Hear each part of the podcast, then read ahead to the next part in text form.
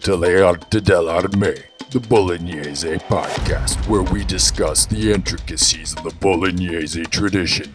Today's guest is Mike Prendergast of the Historical Combat Academy.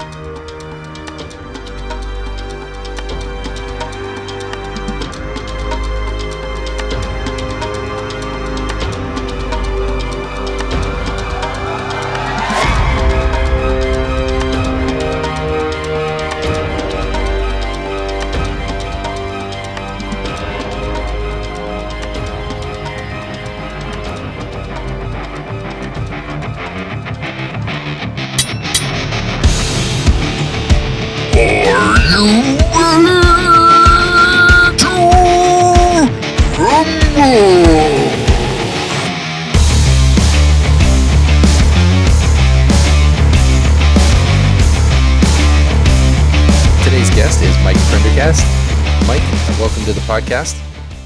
Thanks, folks. Nice to be here, Josh, Steve. Great to have you here, Mike.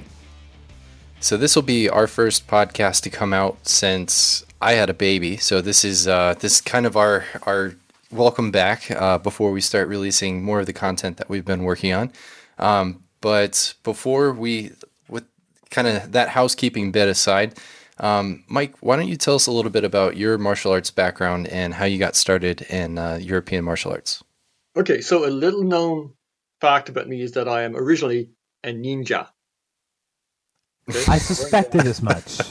Because, as much. because, like many people in the um, in late nineties, uh, Bujinkan was a thing, and there were like people in black pajamas teaching traditional uh, Bu- Budo Taijutsu in Dublin, and I got into that for a while. Um, so that was my martial arts start. Um, it was a lot of fun. I injured my leg, didn't go back, but I got into Aikido, which I love the philosophy of, but it's, it's hard to find a place that it's done in a credible way. I'm going to say, um, but it teaches you a lot about movement, momentum, energy exchange, a lot of conceptual stuff that's really useful for fighting. Right. Um, then I I tried sports fencing for four classes, got bored, Mhm. and um, I found finally um, I found the SCA, Society of Creative Anachronism, which is, as most people, many people will know, is a medieval recreation group that's international. Um, and I first got lured in by armored combat. I saw a demonstration of like people in armor whacking each other full force with rattan weapons. So I thought two things. I thought one, how did they manage to make something so cool look so boring? Because there were two people whacking each other. Um, but I also thought this is definitely cool if it's done right. Um, Yeah. And I got into it, and, and it was cool and it was fun. Um, but if I want to start with my HEMA background, it happened sometime in May 1999 in a country churchyard in East Anglia, where I, surrounded by gravestones and a ruined church, I had classes by um, William Wilson from Tattershall, who was teaching Spanish rapier and um, um, I think side sword. Uh, Stefan Dika, who went on to run Alte Kampfkunst in Germany, who's teaching his very early interpretation of uh, Meyer's rapier. Um, was up here learned Degrassi classes. I, like I had in one day, um, guy Gary Chelak from Southern California, who was teaching. Um, he was helping uh, Will with the Spanish stuff. He later went on to become very influential on me in, in teaching Giganti. But somehow in this country churchyard on a Saturday in East Anglia, I got this amazing immersion in historical martial arts, and I really never looked back. Sounds very cinematic, man. I can just totally see that. I know. I know. It's England. The lost imagine, martial artist wandering in, I don't know. Maybe God will tell me and God gives you. was that in the rain and the gloom because it was England? Or, Oh, right. Oh, right. Yeah. Yeah. Absolutely. That's fantastic. Um, so you know, typically uh, we like to start off with kind of easier questions and stuff like that. So let's talk in, jump in, and start talking about Pietro Monti's life. But the, before we do that, we have to answer one question. So this is the softball: Was Monty Spanish or Italian? yes. Um, so, so for marketing purposes, I like Spaniards and Italians to claim them as his own. But um, it seems that Sydney Anglo may have thought he was Spanish, but Margaret Fontaine, who wrote his biography in French, comes down firmly on the side of him being Italian, to the point where Mhm. he was born, where he was born, he was born in Tuscany, who his father was. So we're pretty convinced he's a, an Italian who had connections with Spain, spent time in Spain, um, to the point where he mm-hmm. wrote the first draft of the Collectanea in Spanish that still exists in the Escorial library. Um, but he is, he is, I am convinced, an actual. You had me at Anglo considered him Spanish. I thought that was just, we already knew the answer right there. He had to be Italian.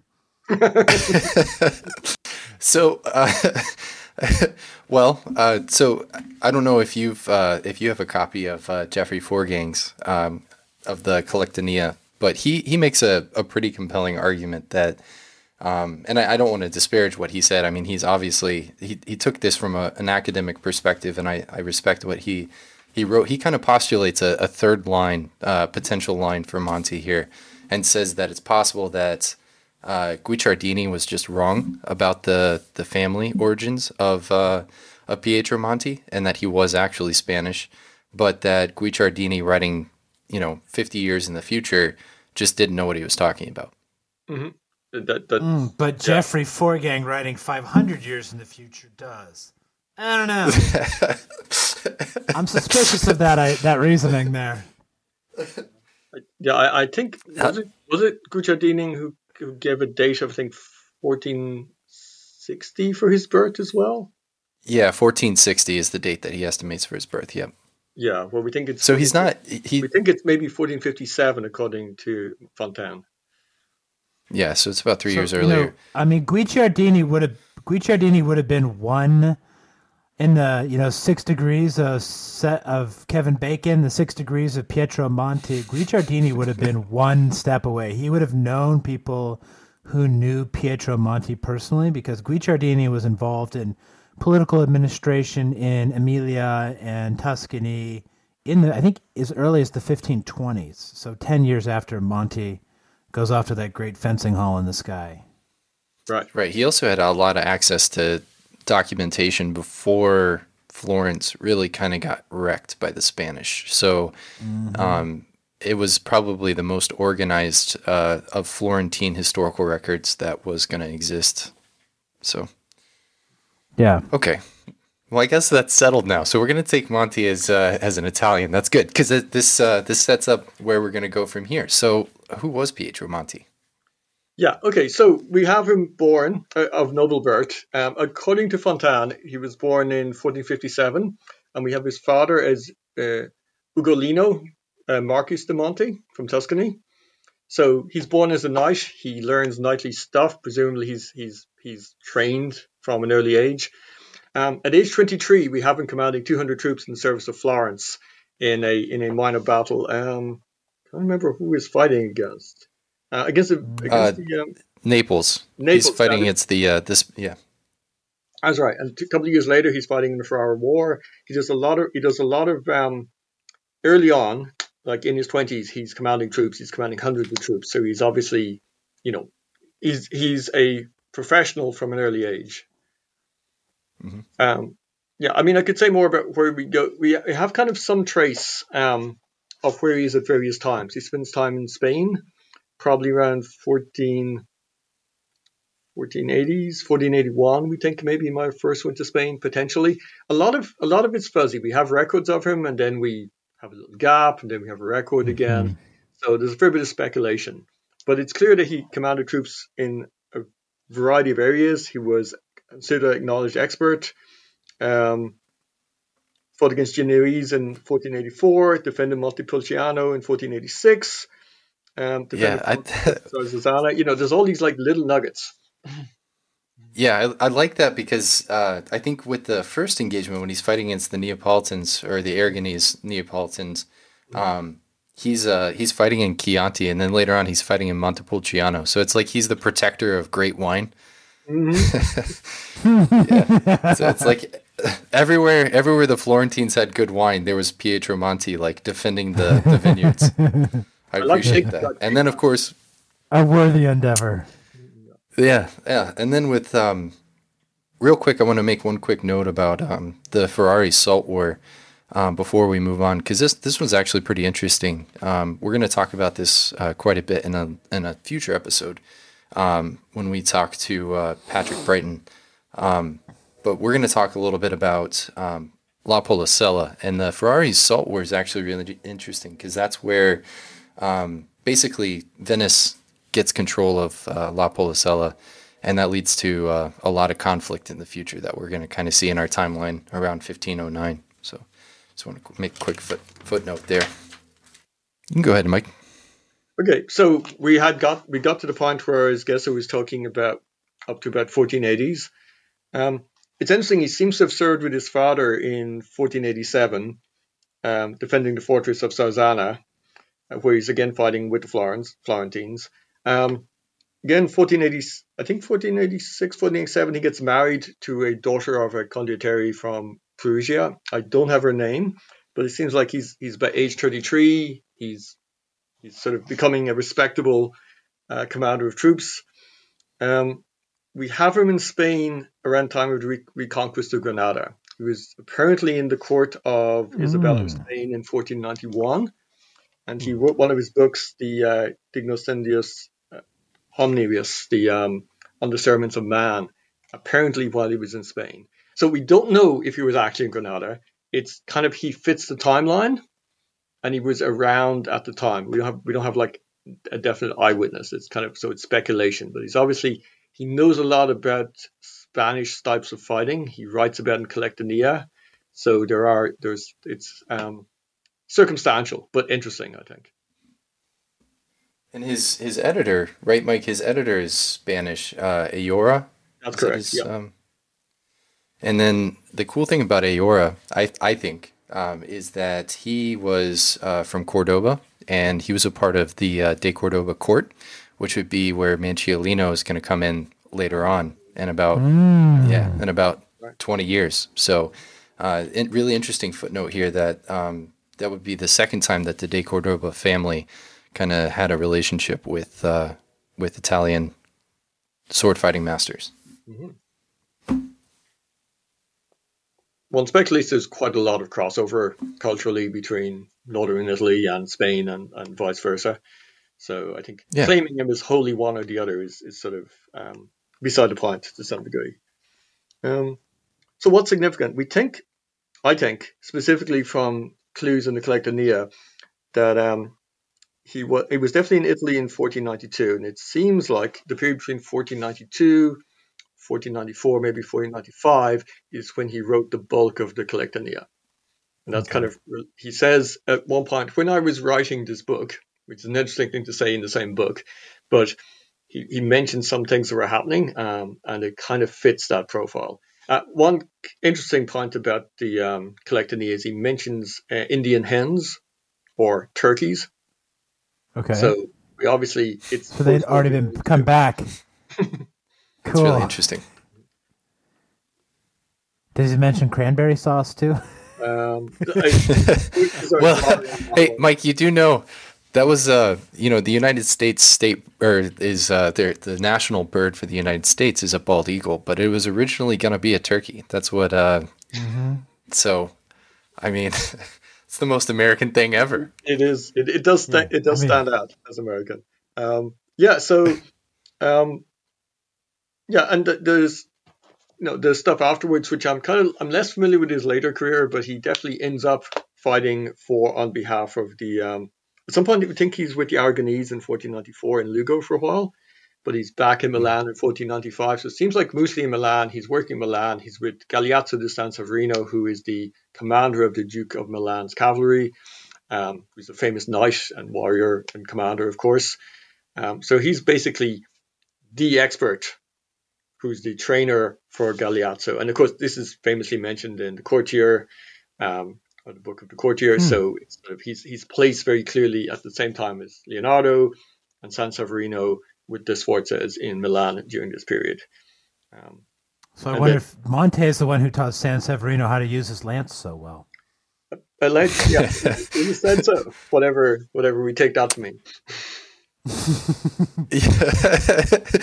well, yeah, because I I was just talking to Stephen earlier about uh, I missed I missed some really good nuggets in our Renaissance family episode where um, in in doing a little bit of research on Galeazzo San Severino, I, I missed a few uh, so, um, interesting nuggets about his relationship with Ludovico Sforza, where they might have been uh, uh, in a relationship and in a love triangle with Beatrice d'Este, and then um, uh, Marino Sanudo makes a really funny comment where he talks about how he really wishes that uh, Galeazzo Sanseverino was uh, as good of a military commander as he was with his lance. And um, there's an art historian that that took that as sexual innuendo rather than being a practical like concern from Sanudo. oh well, man! Well, But, well you um, Mon- Monty does give us a lot of really on point um, advice for using a lance in, in the joust. So you know, who, who's to say? Who's He was a master of all the physical arts, as Castiglione calls them, right? yeah, yeah, it's a He was, it's yeah, and and and that's kind of one of the things about Pietro Monti is like contemporary chroniclers talk about him. I mean, first of all, you know, I guess we should probably kind of frame like Galeazzo Sanseverino was considered the greatest knight in Italy. Like he was the knight's knight. He was, you know, he was going around. He was winning all these famous jousts and tournaments. Um, you know, I think uh, not to jump on the timeline too much here, but in 1495, um, I think it's uh, he's at the Diet of Worms with Pietro Monti, and then it's uh, Galeazzo Sanseverino, and then uh, Claude de Vaudreuil. Right. And um, at, at, at the Diet of Worms, Claude de Vaudreuil, who is a renowned knight, a renowned French knight, actually fights a duel with Maximilian. Um, but that's how renowned he was, and, Cool. and obviously they knew he had a, a tremendous amount of control, and so um, you know he, he was allowed to fight the Holy Roman Emperor, which is pretty badass. Um, and presumably lose. but that those gracefully. Right. yeah. there's there's actually a there's a really beautiful picture um, in uh, Maximilian's book that he made, uh, which is a catalog of duels um, and images from duels of him fighting against Vaudreuil. And then um, for people that are interested in really nerding out, if you ever find yourself at the Met in New York, um, Vaudreuil's armor, his dueling armor, is at the Met. Is that like the Um, kind of so- a tonlet tonlet suit? It's sort of a big armored Uh, suit. Yeah, it's it's got this. It is it is pretty wide. It's it's kind of. Um, I can post a picture in the in the show notes, and then it's got this like. Um, it almost looks like you, know Maximilian's really famous armor, where it's got the sort of rounded face um, to it, and then it's got basically like the sort of the ventilations kind of running laterally. Um, it it looks like that. It's actually it's a pretty interesting piece, but it, I guess it was made for him later in life, um, and so he was a little robust. So it's kind of it's kind of a wider suit of armor, probably to fit the fact that he had let himself go a little bit. But um, yeah, so it's pretty interesting. Um, yeah, Yeah, more Henry VIII style, I guess. yeah, exactly. So, Exactly. um, should we talk about his service with Florence in the Florentine Pisan Wars? Yeah, let's do that. Okay, so what what years are we talking here? Talking. I think there was two Florentine Pisan Wars, right? There's one around 1499, which is the one where they execute Paolo Vitelli afterwards for basically screwing it up, and then there's another one where Ercole Bentivoglio's in charge and Machiavelli's unhappy. I think around 1503 or 1504. Yep, and he's Wasn't So he both, Monty- right? So yeah, so the first one, the first Florentine Pisan War. Um, if you guys remember the uh, the Ramazzotto highlight that we did, um, I think it was in the second episode. Was that the the 2nd um, Maestro Yeah. Wars episode? Um, yes. basically Pietro Monti is is fighting against uh, would be on the opposite side of that conflict uh, with uh, with Ramazzotto. So um, you know, kind of the the progression of fighting that ends up happening uh, that we see there uh, is is basically what's going on there. He's um, supporting Paolo Vitelli, um, and he kind of takes on a a role where he is put in a few defensive operations, um, and then uh, in the latter um, uh, Florentine Pisan war, it's um, it's actually really interesting. When uh, when Ercole Bentivoglio, um, along with probably the rest of the Bentivoglio family, and we think uh, potentially Guido Rangone as well, because he had received his first conduct, which would be obviously the uh, the person who um, Achilles Marozzo dedicates his treatise to. Um, when the combined uh, Florentine army, which has Bolognese troops, it has obviously Florentine troops, Ferrari's troops, um, comes and starts to attack uh, Pisa. Um, they have a pretty nice complement of artillery with them, and they manage to blow a hole uh, and, uh, and, and create a breach in the walls of Pisa. And um, they start. So basically, what happens is um, they send forward their forlorn hope, their first uh, first line of engagement, and the person who leads that first line of engagement is actually Pietro Monti, um, and Monti uh, manages to to take the breach, but the problem is is that the Pisans had kind of anticipated this, and they they actually came up with um, something that the the Paduans would use later on um, during the siege, or the Venetians would use at the siege of Padua, which is called a uh, retrata. Um, and they build a retrata, which is basically a second wall behind their wall, uh, where they can pour, you know, either set up with like pikes along the wall if it's a lower wall or something like that and, and, and kind of contest or you know pour shot down into uh, whatever breach is created.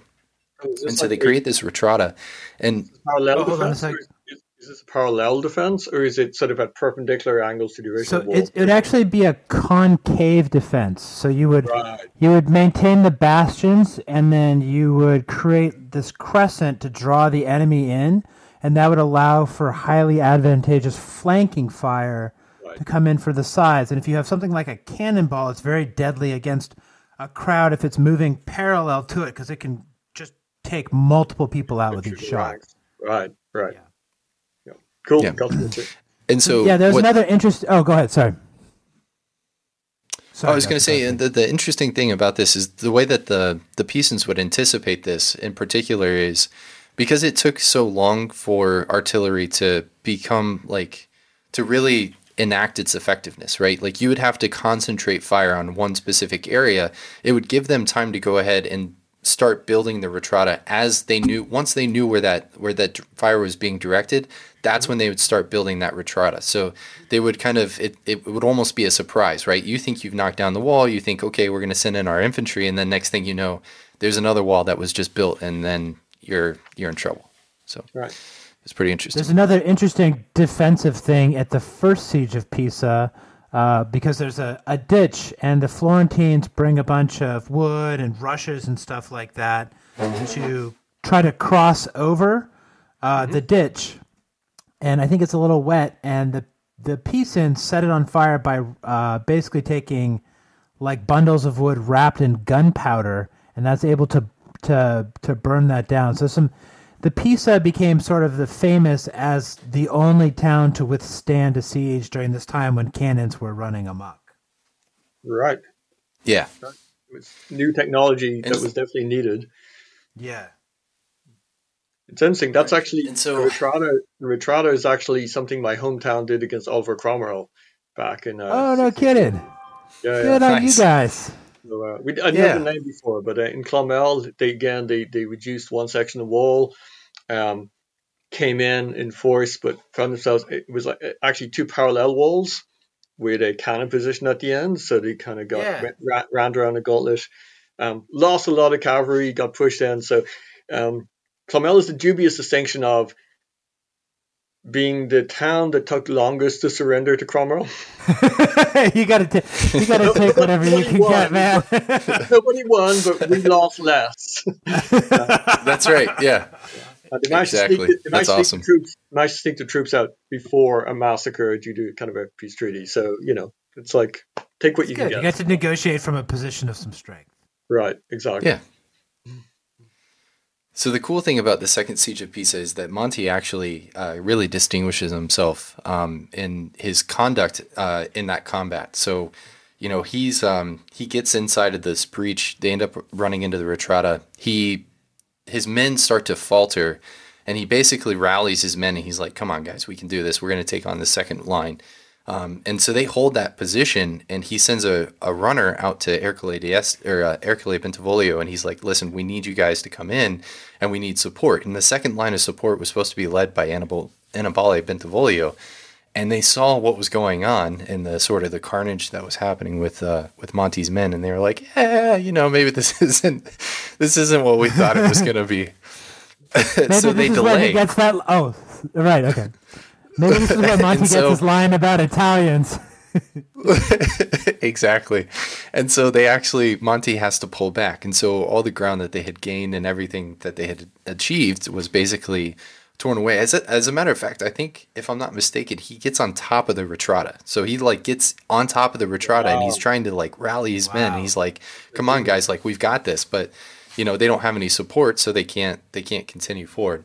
And and so um, the thing about this siege, as we've kind of discussed a few different times, is this is literally the inspiration for Machiavelli's The Art of War, and uh, for his hatred of uh, of, of condottieri. Um, he scathingly writes about Ercole Bentivoglio and his failure in the siege and the uselessness of um, of condottieri because of this conduct. Because all the other condottieri were like, you know, he had one good condottieri, and it was Pietro Monti, who was like in the line, being a complete badass, just wrecking people. And then all the others are like, mm, this is a little hot for me. We're gonna hang back. so That's that's significant nice little credit anecdote. right there. Yeah. it is, yeah. No, There's he's another. yeah, yeah. Go ahead.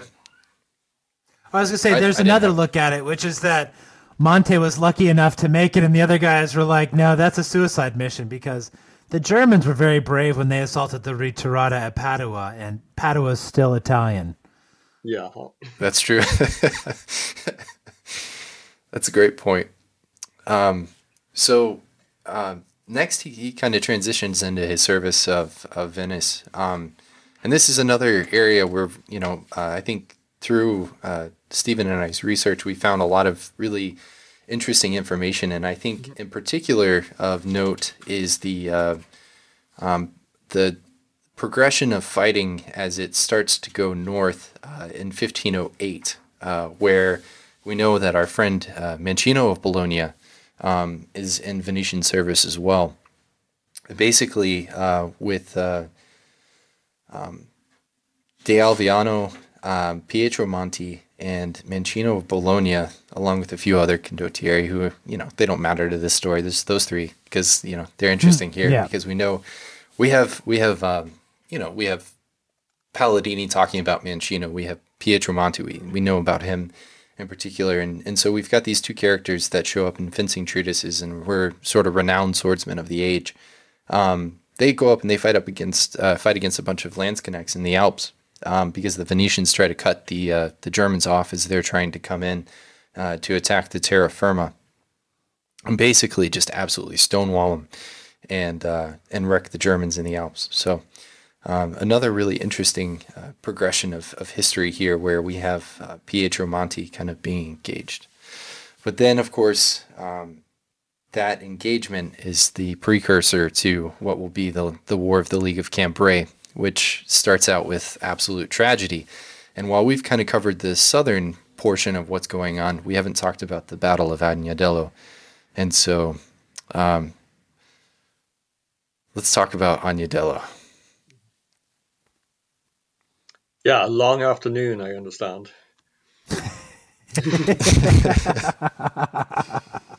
Yeah, For sure. Well, you know, D'Alviano, uh, being the uh, kind of the the more fiery of the uh, of the Venetian condottieri, um, you know, he is working on he and, and Pietro Monti end up in the uh, sort of the the rear, um, sort of holding up the uh, the rear of the uh, Venetian army, and they're supposed to be mirroring the French, and they're moving along instead of attacking when D'Alviano wanted to attack the French as they were crossing the Alps, which would have made perfect sense, you know, from a strategic perspective.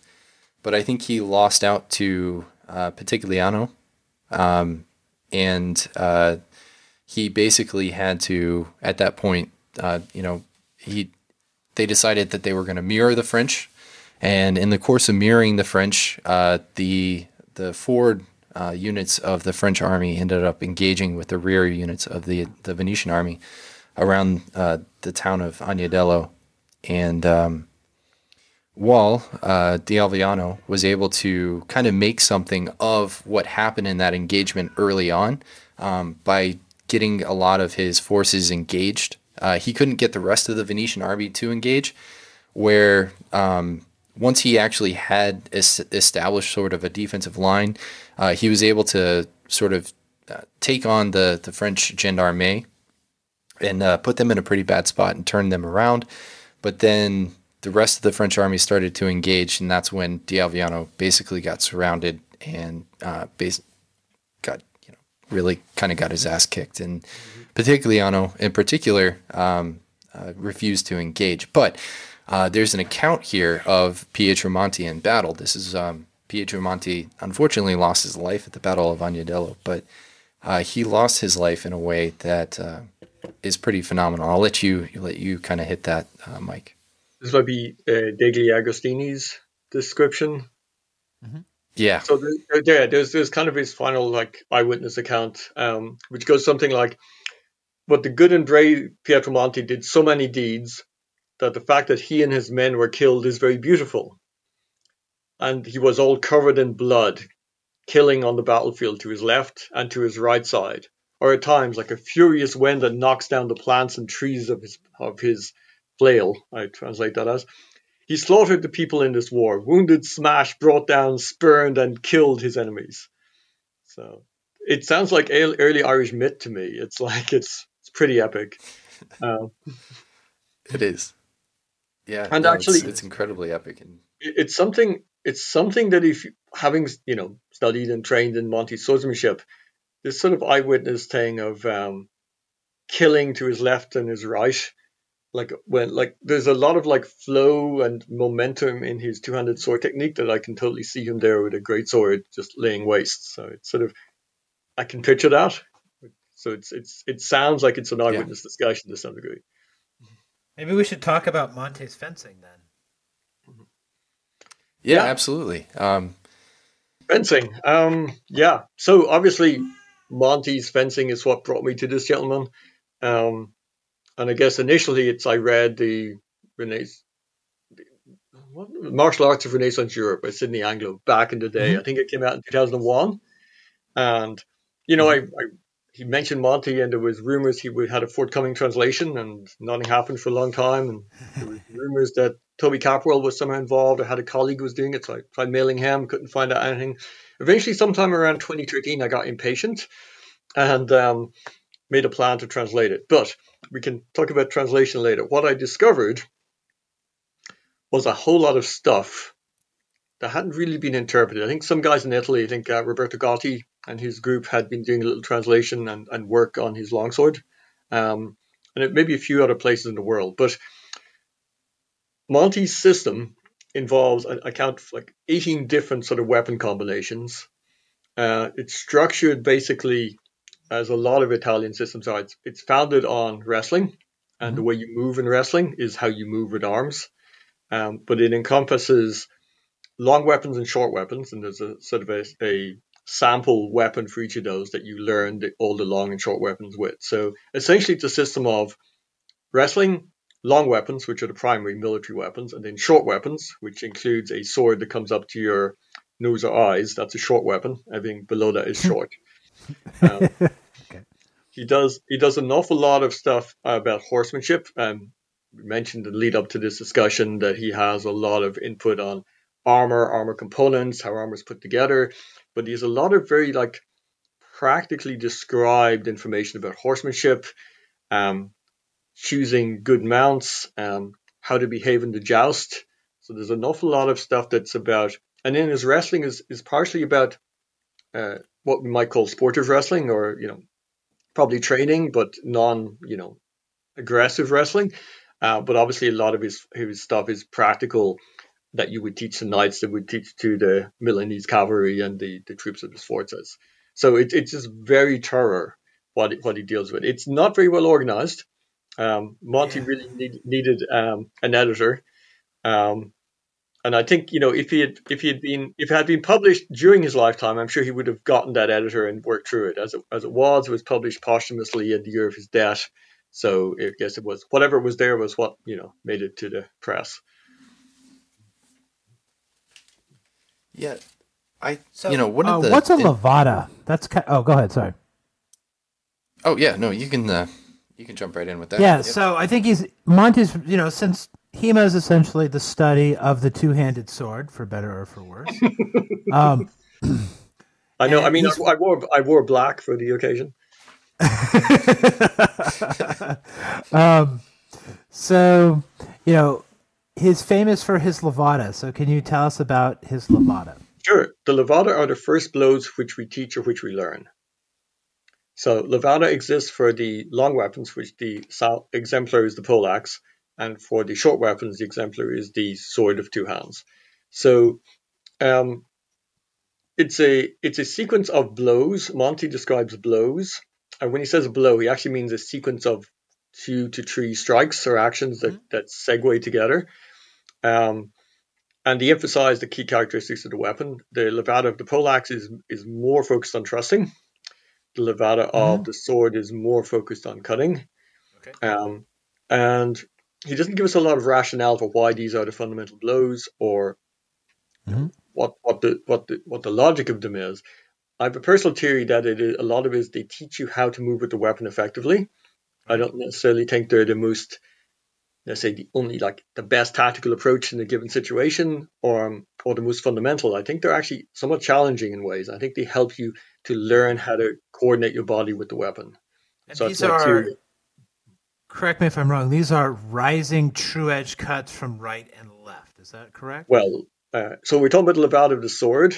Then they can be the levado of the poleaxe is mostly sequence of truss with some edge blows. Interesting. Okay. All right. Uh, and just on a segue of the poleaxe, um, the the poleaxe, the points are best for fighting. The hammer is good for strong blows and for feinting, but Mhm. poleaxe is mostly a thrusting weapon. Uh, When we get to the sword, um, yeah, the characteristic Monte attack is two rising blows from either side. Uh, Monte says as much in several chapters. He has a chapter about the leva- called the levata of the sword, where he gives a number of sequences of blows that are, are my like this is my introductory class when I teach Monte's sword. When I tend to do a Mhm. seminar, that's what I'm essentially teaching. Um, Mhm. um, so yeah, the first one is it's a rising blow from the right, rising blow from the left, assuming you're right-handed. Um, pairs of, of rising blows from the left or from the right, frequently segueing into a, a rising blow that segues into a thrust, which I call it, which I interpret as his his maneuver called a guida. So guida is Spanish for guide, but it um, he says of it that it it lies between a rising blow and a stoccata. So it'd basically be like a montante thrust in Bolognese. Yes, and that Yep. the false edge is coming up. Right. Right. So you're deceiving with the, the true edge cut. You flick the false edge over and then ruin their day. Bingo, bingo, yeah. Um, and yeah, so the sequence of that, it's mostly it's mostly rising cuts. Um, interestingly, Montan- Montante is the term Monty uses for a rising blow in general, and um, so, so there's there's a few fendentes, but um, it's basically he likes to do rising cuts, and he has a lot of after the chapter that gives the basic. These are the things we drill essentially. Uh, he gives a lot of martial advice that have is implied applies mostly to the sword, but you know all short weapons um, have have have an application, or this advice has an application for all short weapons. Um, for instance, advice on once you've you've, you've thrown that second blow as a gita, that you then come and cover on the other side immediately.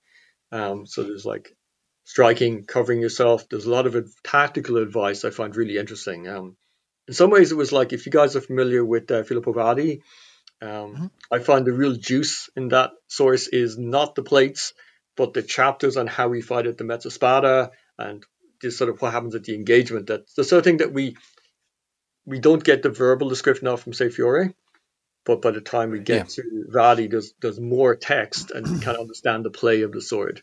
So Right. So these are all basically wrestling guys that are stuck with a sword in their hand, and they're Wow. trying to figure out how to how to close so they can actually do what they like to do, which is throw people on the ground. And I get the feeling that uh, Monte's quite fond of his sword. Oh, is he? not- Okay. All right. Um, like he starts with wrestling because it's the basis of how, learning how to move. He talks about how you learn lightness and speed, um, and nothing else teaches that like wrestling.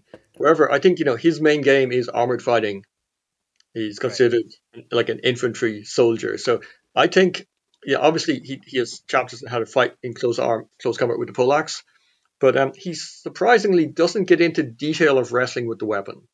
He has Okay. about 20 different wrestling techniques. He has a lot of techniques with the weapon, and then he has chapters on how you close and what moves you make to close. But then he says, go do the grips of wrestling kind of stuff. He doesn't really, sadly, doesn't get into that level of technical Good. detail. But um, Right. so I think I think he's he's quite happy hitting someone with a poleaxe. I mean, aren't we Yeah, all? I mean, yeah. have you have you ever looked at the the anonymous poleaxe sections and kind of compared I- I um, have- some of Monte's? Only very briefly. I, I've I've started I've started sort of going through the sword stuff from the Anonymous, but I haven't really gotten into the poleaxe. Um, definitely something on my list to do. I yeah, I, I Yeah. wouldn't pay too much attention. The guy that translated that book does not know what the hell he's doing. So Well, at least you know he he, uh, he put his name to it. At least, so respect. like the original. Yeah. So um, so now you practice Monte almost exclusively. What does that look like with a longsword beyond the Levada?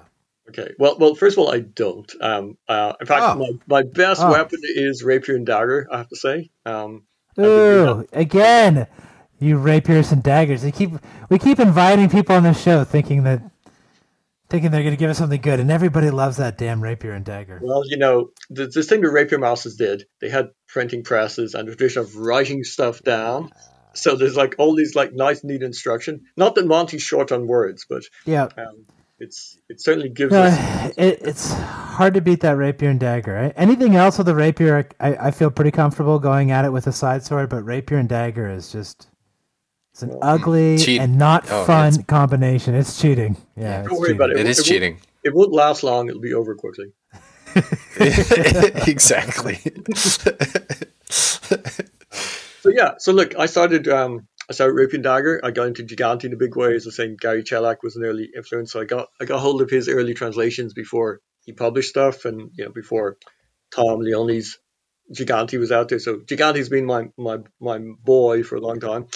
Um but in Longsword into Fiore. I, I used to get to Helsinki quite a bit for SCA events and I Mhm. always drop in and Guy Windsor Sal. I went to f- quite a few of his summer like week long intensives. So I picked up a lot of grounding in Fiore. Um, even though Fiore is quite different from Monte, I think it served me well when I approaching another Italian sort of Mhm. 200 sword source.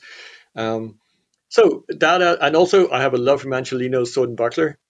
And Mhm. honestly, sword and buckler is my most fun fight. It's not my best fight, but it's my most fun fight. So Same here, especially yeah, smart in a small buckler where you're really fl- flailing that thing around. Oh, in that's a a ton middle, of fun. middling, you know, like not a rotella, but maybe you know 12, 14 inches. I kind of like that.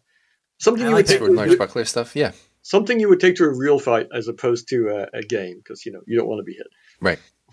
I like So I when- like playing with the nine actually- inch one. That one's a ton of fun. But yeah, go ahead. Oh yeah. I.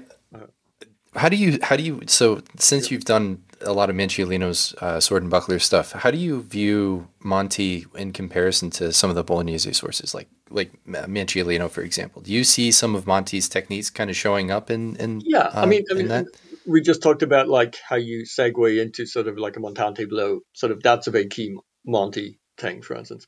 Um, it seems to me that there's a way more rigorous description of multiple techniques in the Bolognese sources. Mm-hmm. I mean, obviously the Anonimo, but but the other sources also. But Monte's more about principles of fighting, and his chapters tend to be reasonably short. There's, I think, something like 273 chapters in the three volumes of the Collectanea, but there's mm-hmm. less pages. Mm-hmm. Hmm. Yeah. So he's often quite succinct. Um, not always, but often quite detailed. So he will tend to give, you know, like there's basically four blows of the levant of the sword. Okay, and I can easily imagine that would be four chapters in a Bolognese source. So we have less detail. Um, we've got more principles, more what he's thinking about. Um, so so it's hard to compare in depth because some of what we're doing at Monte, what I'm doing at Monte, I'm interpreting what this means. I'm playing with it. I'm sparring with it. I'm talking to other people. But there's there's sometimes less precise references. So everything I say at Monte is obviously my interpretation, and I I I find out points of already alternative interpretations from people I know. Um, but that said, um, I think Monte used a lot of the same guard positions that the Bolognese do, but he doesn't name them as such. Monte um, uses two guards uh, called prima and seconda. Um, First and second, okay. As opposed to 22, for instance, um, from some other sources. So so wait, does that mean Agrippa plagiarized Monte? Um, you know who's most like Monte? Again, coming back to Rapian Dagger, I find a lot of parallel. I'm not saying there's any direct connection at all, but in the thinking of Nicoletto Giganti, where Giganti talk, shows two two guards for engagement, basically on the inside and the outside. But his main thought is don't form a guard, set up out of range of your opponent, so you observe them, form a counter guard to engage them. And Monte is very much like this. When he talks about the guards, first of all, the guards come quite a bit into the description of the two handed sword, several chapters in. And the way he describes them, there are some who hold their sword with the arm high on the right, which is prima. And then there are hmm. others, like, so he says some do, it's not even, I'm recommending this. Uh, I think these are kind of typical guards with the large sword. You hold it high. He does not describe holding the sword kind of low at any point. Um, there are obviously transitional motions when the sword will be low, um, but always the hands are sort of forward and extended and straight. And a lot of it's about maintaining the momentum of the large sword, of course. Um, so what do I see is similar? I see like a, a um, Guardia Alta from Marozzo is my feeling for what, what Prima looks like um, Okay. with a side sword and similar with a with a two handed sword. Um, he, there's a way more emphasis on false edge cuts in my reading of the Bolognese systems. Um, false edge cuts, clear and attack. That's that seems quite distinctly Bolognese. The flow, this I read a sense of flow and continuous motion in in interpretations of Bolognese that feels like Monte to me. So Marozzo is very like Monte in some ways with his two-handed sword. Um, um, and I also think there's a there's a kinship with Vadi and what Vadi is doing with this sort of shorter two-handed sword. Um, it's also worth mentioning that all those swords are kind of similar. Monte's sword's longer to nose or eyes, but um, we have sorry I having having a domestic dispute here. Uh, we see who the master of the house is. One cat is growling at the other cat, so we've separated them. Um, so to, to reset that thought, um, there's a there's a similarity in the weapons, the primary weapon, the, the spadone of Marozzo, the two-handed sword of Vadi, and of Monte. Um, so Vadi's sword comes to the armpit. Monte describes the sword to come to the nose or eyes, but there's a huge amount of like most of the iconography I find from 1490s Milan show swords that are shorter than Monte's ideal description. Uh, there is one. There's like a there's a deposition of Christ from like 1501 that actually shows the sword exactly Monte's proportions. Um, but there's early ones. There's like a, a Liber Jesus, which is a book printed, not uh, sorry, not printed, but um, manuscript from the Sforza court, which shows swords like sort of two shoulder height. So I think, you know, they're all there, there's there's a recommended height, and Monte says the sword should be long, which I guess means the other swords are not as long. So I think there's a lot we can learn from Vadi and from Marozzo, and putting that together with Monte, uh, as long as we don't kind of try and blend the DNA too much. Yeah, that's interesting because I, I I've always kind of come up with the argument. I know there have been a lot of kind of ulterior or um, uh, sort of mm, varying theories on what Marozzo is trying to do at the beginning, or at least throughout uh, his second uh, assault with the two-handed sword. And when I read the beginning of the the second assault with the two-handed sword, uh, the thing that always struck me, and, and maybe this is because I've done your Monte class. Um, I, I I took your class at um, what was it, uh, Lord Baltimore's Baltimore's challenge. yeah. Yeah, which seems like forever ago now. Uh, But it's But, only like, um, it's only like one real year ago. right, not the uh, not the lost years. Yeah. Um, but it, it was it was actually um, you know that that had a big effect on me, especially as I went and I started looking at the the second assault um, because when I saw that when I really started to read that with the way that um, Marozzo kind of encourages you to throw um, that those two ridoppio cuts at the very beginning of that, and then attacking the leg to try to really kind of set up because you know he talks about how that chapter is all about going from wide play to narrow play, right? And that, that's kind of what that reads to me, right? It's kind of like you go for that wide play attack with the intent that you know your opponent's going to try to counterattack. They might try to slip and then come back, and then that kind of gives you that entrance at play and allows you the opportunity to then transition into to Mezzospada. So, um, you know, that's one of the things that I've always kind of grabbed and been like, yeah, this is definitely Marozzo plagiarizing Monte here. Interesting. Mm, But they're they're not ridoppi, they're falsy. Now you can say that they're on the ridoppio line because in his picture they're there, but you could also say that they're vertical or descending. And that Well, that would go to uh, I, I already, I've already kind of the the verb the, the name that Monte gives that. Where's the one that where Monte starts it with the true edge and then flips it over to turn with the uh, That's what was that called again? We're calling the Gita. The Gita. Yeah. So it with the Gita, that that's that's more of how I see it. So it's kind of starts you you start to turn that over and then you start to turn that over again. And when you get that flick on the reverso side over and you're throwing it with that falso, that's when you end up kind of getting that nice little uh, mandrito to the leg, and then you can kind of raise up underneath, um, and then kind of that's where you can start to initiate mezzospada. Yeah, no, that kind of description does feel very like what Monte's doing in places for sure. Yeah. So, um, which you know, if we, one of the things that we we kind of have speculated about is you know we don't know, we know. Let's see, Marozzo was fifty six. He was the same age as uh, as Guido Rangone, um, roughly. Uh, so with, you know, we can imagine if uh, with a young Guido Rangone going out to Pisa with his his uncles, um, you know, that maybe maybe a young Marozzo who was probably studying the cell alongside him under De Luca um, went along with him, and he was a part of that retin- uh, that retinue, and maybe they had exposure to Monte. Maybe Monte was out there teaching since he liked to teach, and maybe they learned a thing or two, and he decided to stick it in. maybe Monte decided that he wanted some, you know, tortellini and Some- came back to Bologna and hung out and decided to do what sword dudes do when they travel. Maybe maybe he was hanging out with his buddy Mancino. Yeah, exactly. Yeah, I like that. Um, yeah, so that's that's that's really cool. Another interesting connection between the Bolognese art and the Montes art is this idea of redoubling.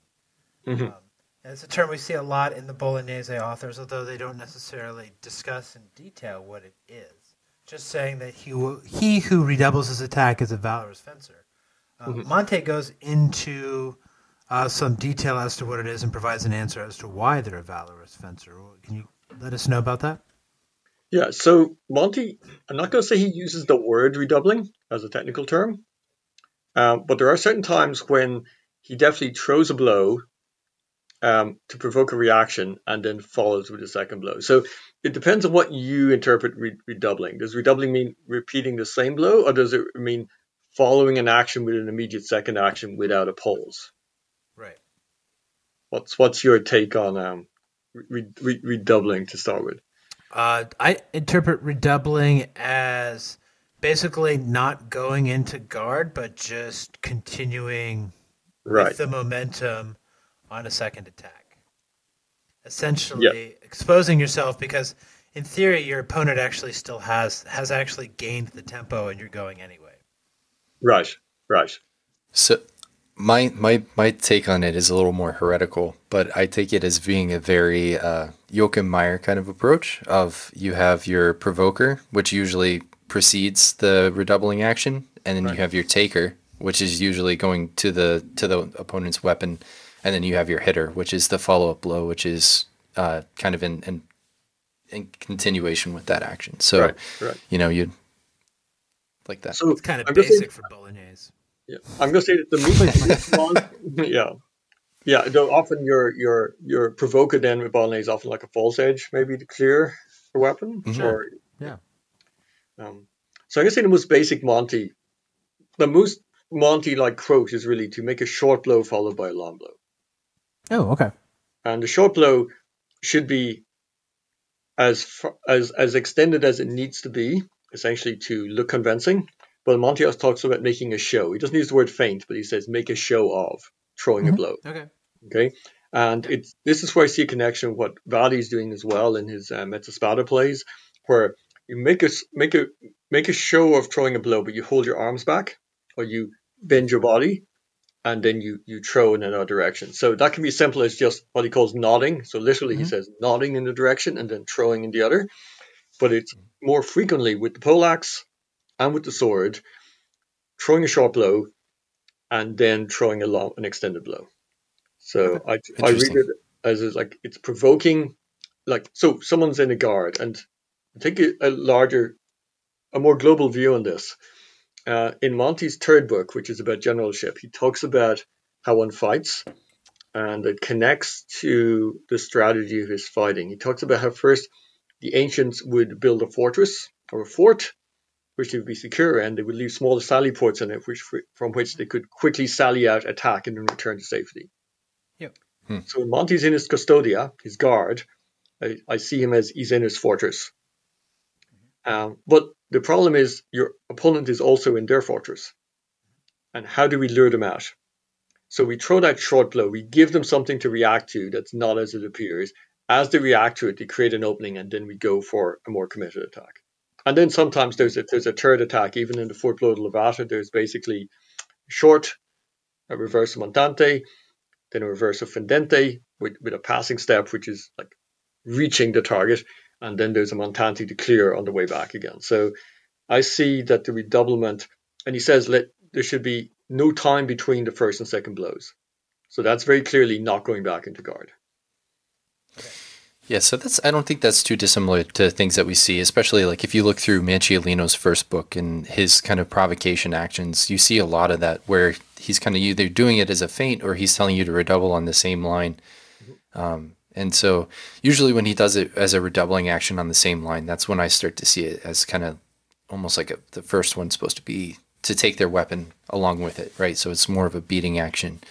Um, but uh, yeah, that's that's that's actually really interesting. Let's let's talk about Monte's tactics a little bit because I feel like that's a kind of a core piece of of who he is. That's something that, um, in particular, you know, the uh, a lot of the contemporary authors who who speak of Monte and speak of his life actually talk about him being a master tactician too. Um, what are some some interesting things that you've kind of gleaned from looking at his tactics uh, portion of his book? Okay, so are we talking about single combat or are we talking about mass combat at this point? Both. Okay. Yeah. Let's start. Let's start with single combat because I think there are some essential principles to how he fights that carry through mm-hmm. Various weapons and various chapters, and they come up again and again and again. Um, so, and if we talk about single combat, they're kind of more tactical, like specific to to one-on-one fighting. Um, we mentioned he's very fond of rising blows, which is quite distinctive. It's you know your basic fendente is what everybody throws but your basic Montante is actually Monte's keynote keynote attack. Um, there's a chapter in book two, uh, chapter 14, on play with a sword for two hands, where he talks about there's this little section. I actually sent this to you, Josh. We talked about redoublement before the, this podcast, but just it's a short quote. But I think it, it's a useful snippet of his thinking in his own words. Um, it is always useful to make a show in one place and approach from the other which is certainly enough when we contact the adversary sword at the first blow. Next, quickly return with another blow through a lower place to the hands of the other, since for the most part, rising blows obstruct descending ones. So, one of the key things he does, he uses rising blows to interfere with downwards blows, where he's basically targeting the hands, arms of the attacker. Um, he's also, you know, essentially faking his intentions. He's making a show going in the other direction, um, and that particular play reminds me of um, some people may be familiar with the Punta Falsa from Fiore di Liberi, where Fiore throws a, a very demonstrative two-handed horizontal blow at his opponent's sword. As it contacts, he bounces off, turns around, half swords, and steps forward with the point on his mm-hmm. on his left side. So again, I see this the first blow not being committed, but making a show of being a committed blow, striking, and then immediately coming from a different quadrant. So the change in direction, the provoking a response for which is there's a there's a planned counter already in, in motion is very much Monte. Um, another key principle he talks about is that downwards blows with relaxed arms are very hard to to stop, they're very powerful. So when we do these rising blows from below, we have to make sure we're not caught by a downwards blow. I mean, the basic parry in Monte that he describes, which comes from Prima or it could come from Segunda, um, is they stand and as someone attacks, they turn the side that's under attack away. So you step back, the side that's forward. Now, if we're fighting with two-handed sword, I'm going to have my offside forward. So as a right-hander, my left foot's forward, my right foot's back. So the side near the opponent, the target zone is my left side. So as they attack, I pull, step back, rotate, and I cut down over their sword, placing the point towards their face. So if you um, if you pollute your thinking with German longsword, um, you might recognize that it, it seems very similar to a Zornhau to me. Um, but I'm sure you gentlemen would know nothing of which I speak. No, no, Absolutely not. Mm, No. no. What is the, What is this German longsword of which you speak? It, it's just a rumor I heard. Of. It's, it's something that Is that what they use to stir the beer? it's uh, it, yeah, it's it's something that like um, you know people who dress in tactical clothing um, practice. I told. So um, so yeah, so look, the basic principle is you know like swords are swords. You you you engage, you gain measure, you you cut above. He doesn't use those terms, but it's clear from his description that's how we parry above the sword coming in, as you would in, like bolognese side sword. Uh, but he, he makes a clear distinction. You want to get a good contact. You're coming from above. If you're coming from below, you hold your arms back. You contact with just the point, and then you can change your direction and come back to counterattack. So if they're blows in motion, we can we can take we can attack into their arms as they come. But if we're throwing the blow first, um, you know, just don't get caught by a downwards blow. So there's this kind of chi- there's this paper scissors rock kind of calculus that's going on in his in his mind. I think the main thing is he's Then it- conservative. He fights with a big sword. Big swords are slow, relatively speaking. Um, you defend yourself. You defend the part that's under attack. You turn it away and you counter. It's the same with the poleaxe. Um, you step back, you parry with the other end of the axe, then you typically you fight. Um, there's one other I won't quote it because it'd be a little tiresome to dig it up, but essentially he describes how the flow of the fight occurs. Um, he describes how when you're fighting and someone's attacking, it is good to give ground, parrying as you go, um, and then stepping offline after a while, throwing for where there's an opening, but then redirecting to, to the next opening. So when you step offline, your opponent gives an opening. You fake for that opening, and it will be convincing because they'll feel it and it's just opened. But you use that fake to draw their defense for the real opening, and you go for the real opening. So he's kind of thinking two steps ahead, and that's that's his like that's his basic strategy. So it's like throw fake, throw throw for the hit. Um, I think there's there's something else was coming to mind that's sort of relevant to that as well, which I guess is that um he yeah I think no I think I think I've kind of said already in terms of it's basically be conservative, use fakes to open your opponent, um, and and parry everything. He um he's not one for like stesso tempo attacks. Right. Interesting. yeah, no, that's uh, that's really awesome. So, if, if people are interested, in, we're going to kind of transition into some other aspects of, of Monte's life and, and talk about the strategic aspects as well. But if people are interested in um, in learning more about his fencing in particular, what are some resources that they can they can look at? Okay, so um, I have my my current translation of Monte up on my website, which is mikeprendergast.ie, IE for Ireland. Um, so that should be easy to find. Um, I have occasionally post some some stuff on the Historical Combat Academy website, which is the HEMA Historical Fencing Group I run in Dublin. That's um, H Combat Academy um, on Facebook.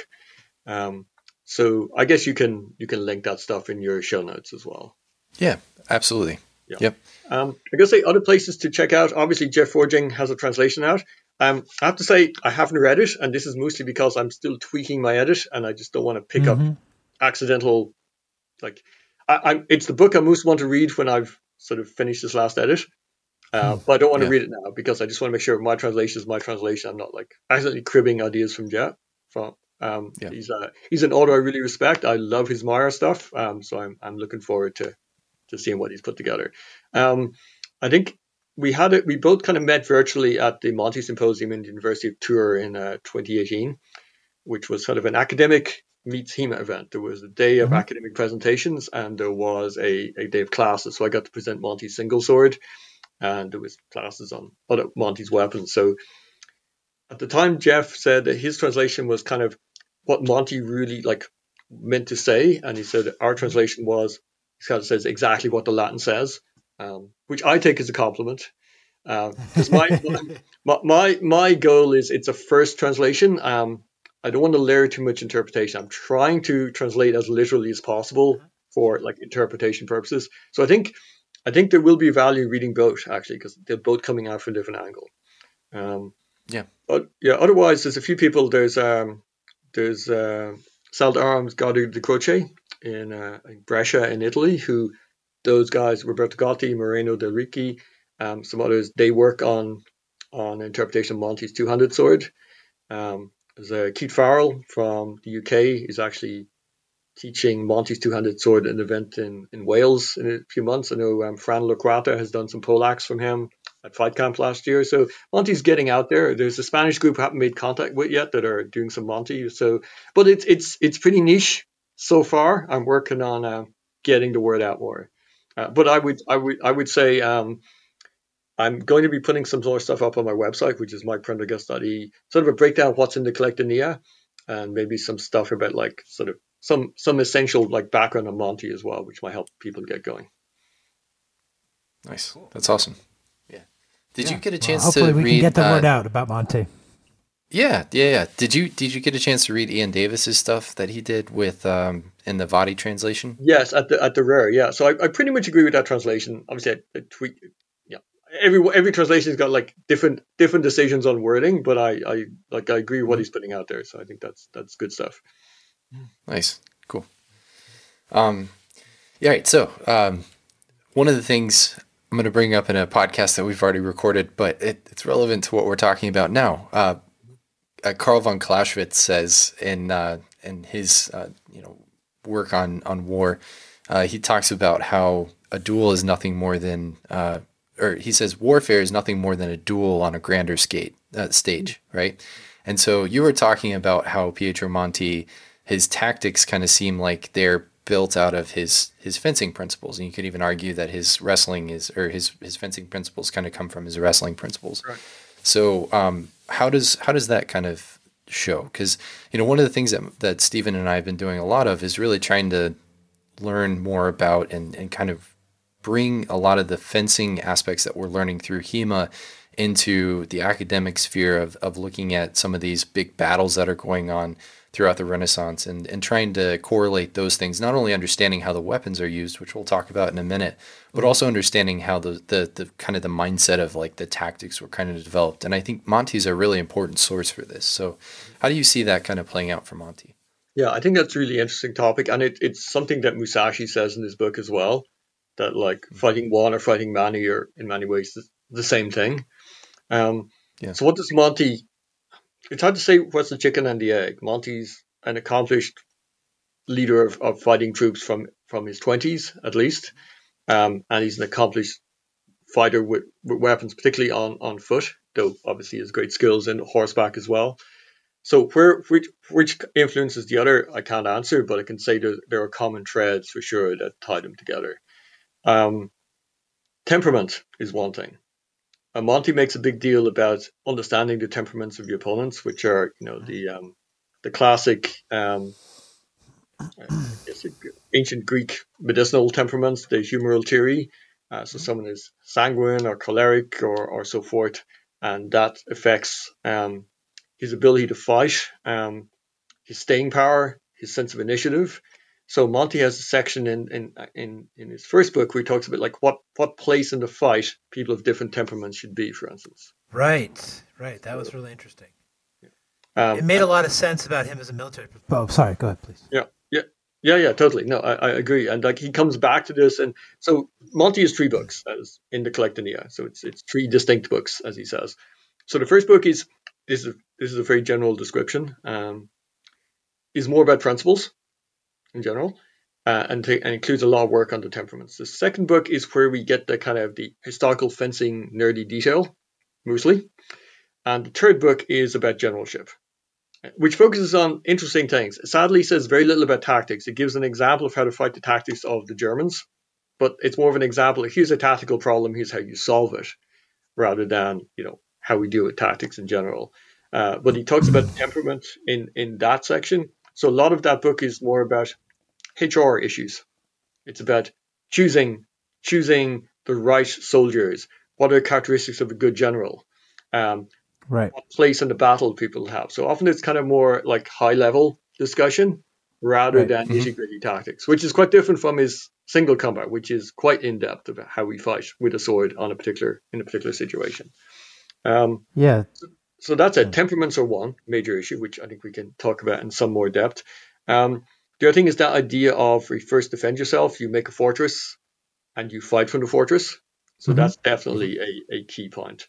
Um, and it's Fix also and flank, yeah, yeah, yeah, and it's also very clear that like Sun Tzu, he recommend like calculations are a big deal. Like he's he's pre-planning, he's thinking, he's coming up with stratagems for dealing with a situation long before it happens. And I guess that's characteristic of a professional soldier in a in a in a very militaristic culture. So you know if you're gonna if you're gonna be around, you're gonna have a long career. You uh you know you you you plan your moves and you you use your strategy. In fact, you know the words he uses for his wrestling techniques is stutia, or sometimes mm-hmm. translated mm-hmm. as tricks, but I think uh, stratagem is a pretty good translation as well for that. So it's kind of yeah. it's all a bit like it all connects. Yeah, well, I think one of the interesting things about his whole thing on complexions, which I think when I read it a while back, I thought was kind of ridiculous. But then when he actually talks about using it to put to basically decide where to put people in a combat, it makes sense with like, well, let's say you're a general as we're running across in our historical work, you you suddenly have a thousand peasants and you have one day to turn these guys into a unit to go to battle, you're looking okay. Well, we just got to figure out how can we roughly sort these guys, right? So they at least just what is the right place for them to stand, and suddenly you you know you need some really quick metric, and then right. it that actually made a lot of sense in the historical context of his time and his responsibilities. Totally, and it doesn't just apply to to troops; it applies to animals. There's entire chapters in the Collectanea about how we identified characteristics of of, of, of well-formed animals. Mm-hmm. So we can use the same thing. So in the in the absence of a sorting hat, um, you can of course you can look at you can look at the appearance of of individuals and sort of you can you can make a lot of determinations because certain characteristics that certain temperaments should have. For instance, right. phlegmatics tend to be heavier, softer, slower in their movements. So you can kind of go look at that. But you know, this may sound odd to modern humans until you read a book about traditional Indian medicine, which has like three, um, forget the technical term, but three kind of three elements. There's kapha, pitta, vata, for instance, or um, traditional Chinese medicine, which has five elements. Um, so the Western tradition has four elements. Um, mm-hmm. But it's used, it's it's basically what I, I, was joking earlier when I said it's kind of HR stuff, but it really is. It's like um, when recruiters will personality type people to get them to the right roles, and back in the Renaissance Italy, Monte was doing pretty much the same, only in, the under thing. terminology. That's right. Yeah. Yeah, I think you know one of the things that I find is really interesting, and this this might be kind of veering away from where I think this is this is headed, but um, you know, when it comes to his tactics in particular, um, the you, the really interesting thing about Monte that I found in kind of in researching uh, his life is that a lot of his tactical tricks or stratagems that he kind of innate like talks about using he actually used in the battlefield so like we right. have anecdotal yes. evidence yes. yes of all of these things happening and all of them being effective so like you know one of the things he talks about kind of this uh, combined uh, cavalry and infantry tactic, something that he probably gleaned from you know reading the life of Alexander, you know, uh, like Arrian's life of Alexander. And if he if he could, I don't know, I don't know if it was around at that time or not, but you know, this is something that that Alexander was famous for. But it's something that in in his uh, right after his exercise section in the Collectanea, he talks about how to sort of coordinate arms and um, when he talks about like vaulting and stuff like that, obviously that's all about horsemanship. But this is one of the things where he talks about how do you have somebody on foot run alongside a horse? So if you have two horses running in parallel, then you would have that person basically like lift himself up off the stirrups of the horses. And that's how they can kind of like travel Cool. along in between the horses without like basically either the horses running away from them or anything like that, you know? Yeah, yeah. Best And so support on a stirrup. Yeah. yeah, and so he actually uses that. He he uses that in the uh, in one of the Florentine Florentine Pisan wars, uh, where he uses combined arms, and he actually uses this tactic. And then, um, of course, you know, and and again, this kind of like this goes back like if if he was a, it seems like he was a student of history. It seems like he was a very Yeah. you know knowledgeable man who had studied a lot, um, and especially had studied the classics. But one of the things that he talks about is um, is using longer spears. So when he was fighting the the Germans in the Alps, one of the tricks that he used is he was like, okay, so we're about to go fight the Germans. So he's sitting there, he's with uh, D'Alviano and he's with Mancino, and he's like, here's what we're gonna do. The Landsknechts use pikes that are this long. We're gonna use pikes that are about three or four feet longer, and then we're gonna have the reach, and then we'll use whatever sort of tactics we need to, and that's how they beat them.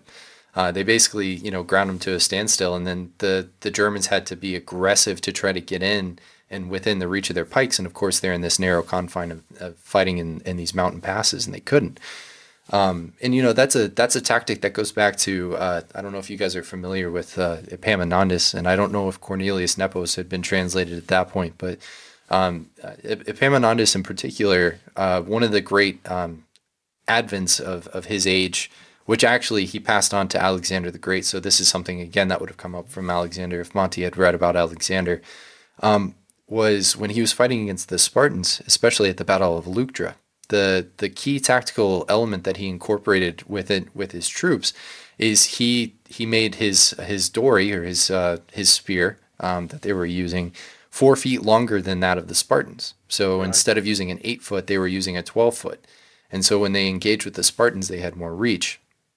Uh, and of course, there were there were more tactical elements that were kind of came into play in that battle. But you know, these are things that you know we're we're kind of saying.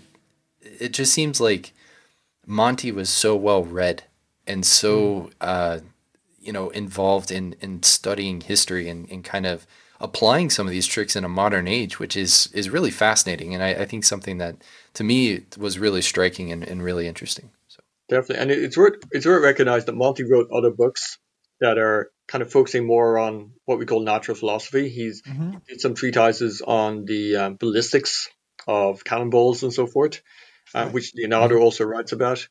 Um, yeah, so he's definitely like a Renaissance philosopher, and uh, like he, he he's you know definitely call him a natural philosopher in terms of, he writes about the nature of the world and how things work as well. So he's not exclusively a military man. Just the Collectanea is the you know collection of military exercises essentially. So this book is.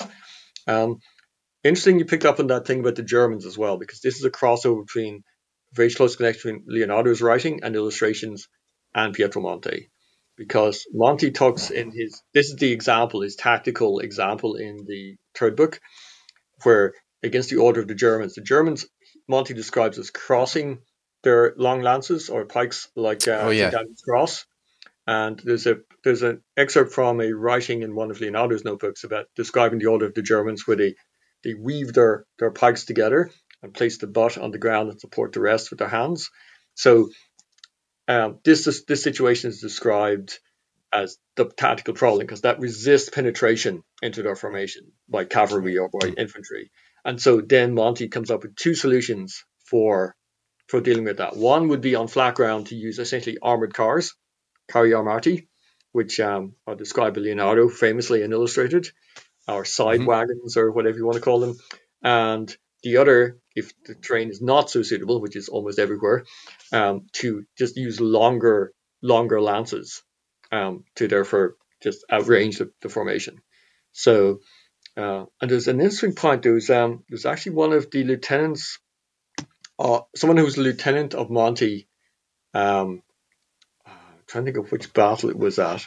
Maybe it was at At the Battle of Ravenna, are you thinking about Pedro Navarro, Yes, the actually Spanish? used- yeah, yes, he used those, and I think uh, does. Yeah, 12 yes against german Yeah. mercenaries working for louis the, the french king so so he mentions this in the Collectanea, but it happens in two different occasions. Once by, you know, I guess a subordinate, one time subordinate of his, and once he uses it himself, the other formation. So it's great. There's this sort of, and and again, it's there's Leonardo has, if I remember seeing a Leonardo illustration of this German order as well. So it seems like there's this cross connection between Leonardo and Monte and Monte's military practice that is really interesting as well.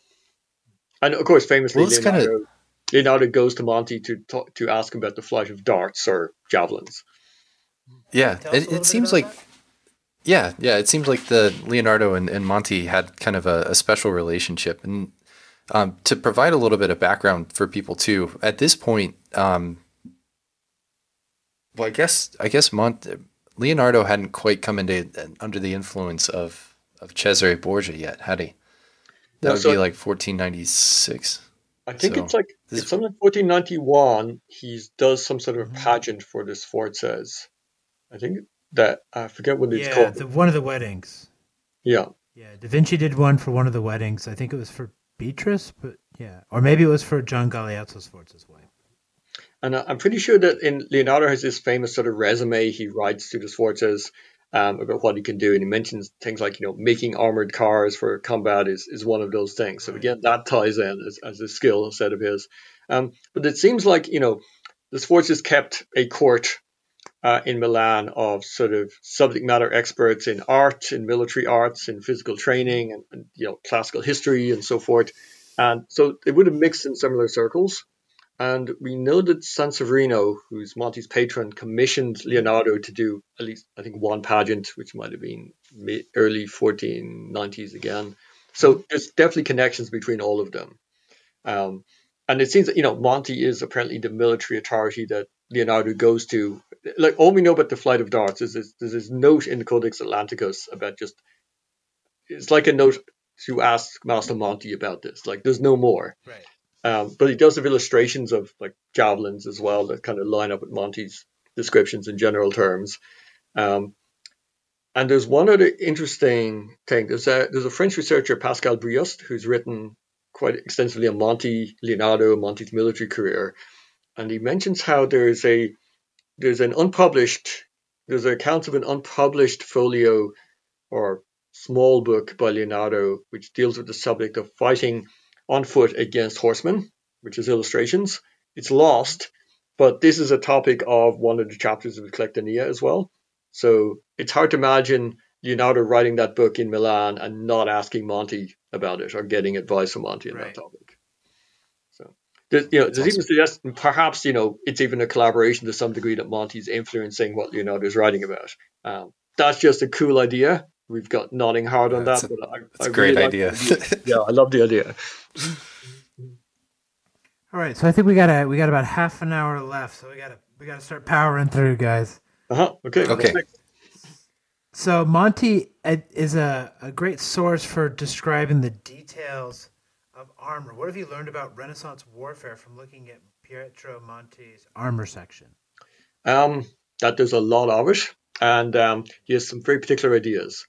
Uh, so his armor section is incredibly detailed. There are many chapters, several chapters go through in detail from armor from the legs up, literally, and going through each piece. Um, so we learn a lot about the overlapping nature of armor and the specialization of Italian armor in certain ways.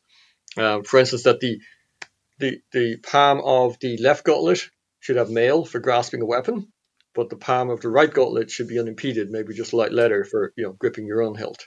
Um, there, we know that um, Monte doesn't like the large Italian pauldrons. He figures that they're they're too encumbering. He likes the German style. Bit heretical, Okay. but you know. Um, Whatever works. he um, Monte personally prefers fighting in mail than in plate, and he describes how you Interesting. How you fight in a in a duel against a heavily armored opponent, which is basically as long as you're not too impeded, you should wear um, lorica of mail and Mhm. maintain your distance from your opponent until essentially he tires himself out, and then when they're tired, you can go in and defeat him. Sounds like a, a famous duel from a TV show. Probably not. Yeah, it is a bit, it's a bit Game of Thrones right now. So Yeah. Um, but yeah, this is recommendation. Um, he has a lot of practical advice, obviously, that you know if you're stronger than somebody, whether you're in armor out, you know, you should just crush them against the barrier. Um, Mhm. which actually connects with Musashi in, in a way as well. Um, obviously, if you're lighter or less strong, you should never get into close measure with them at all. Um, right. But um, yeah, on armor specifically, like he deals with specific armor for the joust, and there's this very Italian concept that sometimes we can wear hidden armor or hidden supports for, say, our lance. We can uh-huh. wear them in such a way that they're not obvious, which I think it's mm. important because it might look less heroic to you know to have a, have an artificial aid for like you know mounting your lance or um, lots of detailed description against for jousting of like um, ablative armor that you wear for the first pass and you right. pull a cord and the breastplate separates and drops off so you're unimpeded. Uh, practical recommendations for fighting about when it is good to wear a visor down and up. So essentially for right. Monte, the visor is mostly for dealing with crossbows and arrows that when we get to mm-hmm. close combat, it's often better to have breath than to right. and, and, have vision. And that if you have armored, especially if you've got armored gauntlets, you can very easily protect your face when you're fighting. So Monte's ah. when, we, when we visualize him at Agnadello, his armor red with blood, cutting to left and right, he's pro- you can probably see his face. And oh, yeah, so you throw your blows in front of your eyes, and that will protect you, basically, if you're swinging in front well, of that line you, and you are, closing you the line to your visor, yeah, you are like rotating oh. through the center line for sure. Um, Dude, but also being on the receiving end of that would be terrible. Yeah. Terrible. But also in, in, more close combat, grappling with daggers or warhammers, which are an absolute right. favorite on horseback, I have to say. Right. Um, like you can you, you parry with the gauntlet. It's like a shield. You know, your whole arm is is essentially taking the place of a shield in in right. earlier centuries. So using that gauntlet is a protection is a defensive device, and you can also grip with it, and then you're you're fighting back. So uh, we get a sense of control. I, I think temperantia. So temperantia is the name of my sword, which I had made to like replicate Monte's descriptions of swords. Um, okay. Temperantia is the principle of moderation or temperance, mm-hmm. or having an even okay. temper.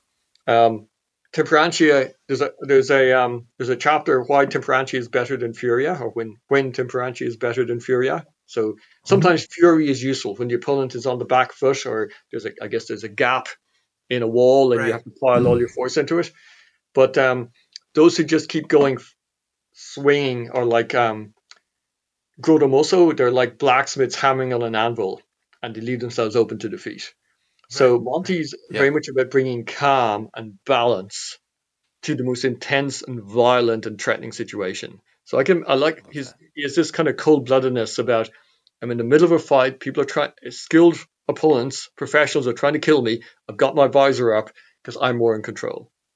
Um, yeah. He's fighting a professional fighter in best armor money can buy, which is like Italian you know, field plate of the time. I'm wearing chainmail because I'm trusting in my skill when you fight on horseback, um, you should never agree in a one-on-one duel that the horses are not to be killed.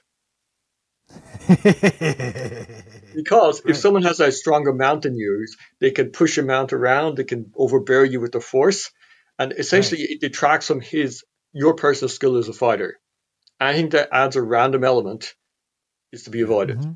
So he even ha- says, you know, if if if you absolutely cannot kill the horses, you can slam the chamfron with the with the pommel of your weapon, and nobody can say that this is this is breaking the rules, just to make the horse shy away. Okay. Um, so it's about keeping your focus on control in the most dangerous situation.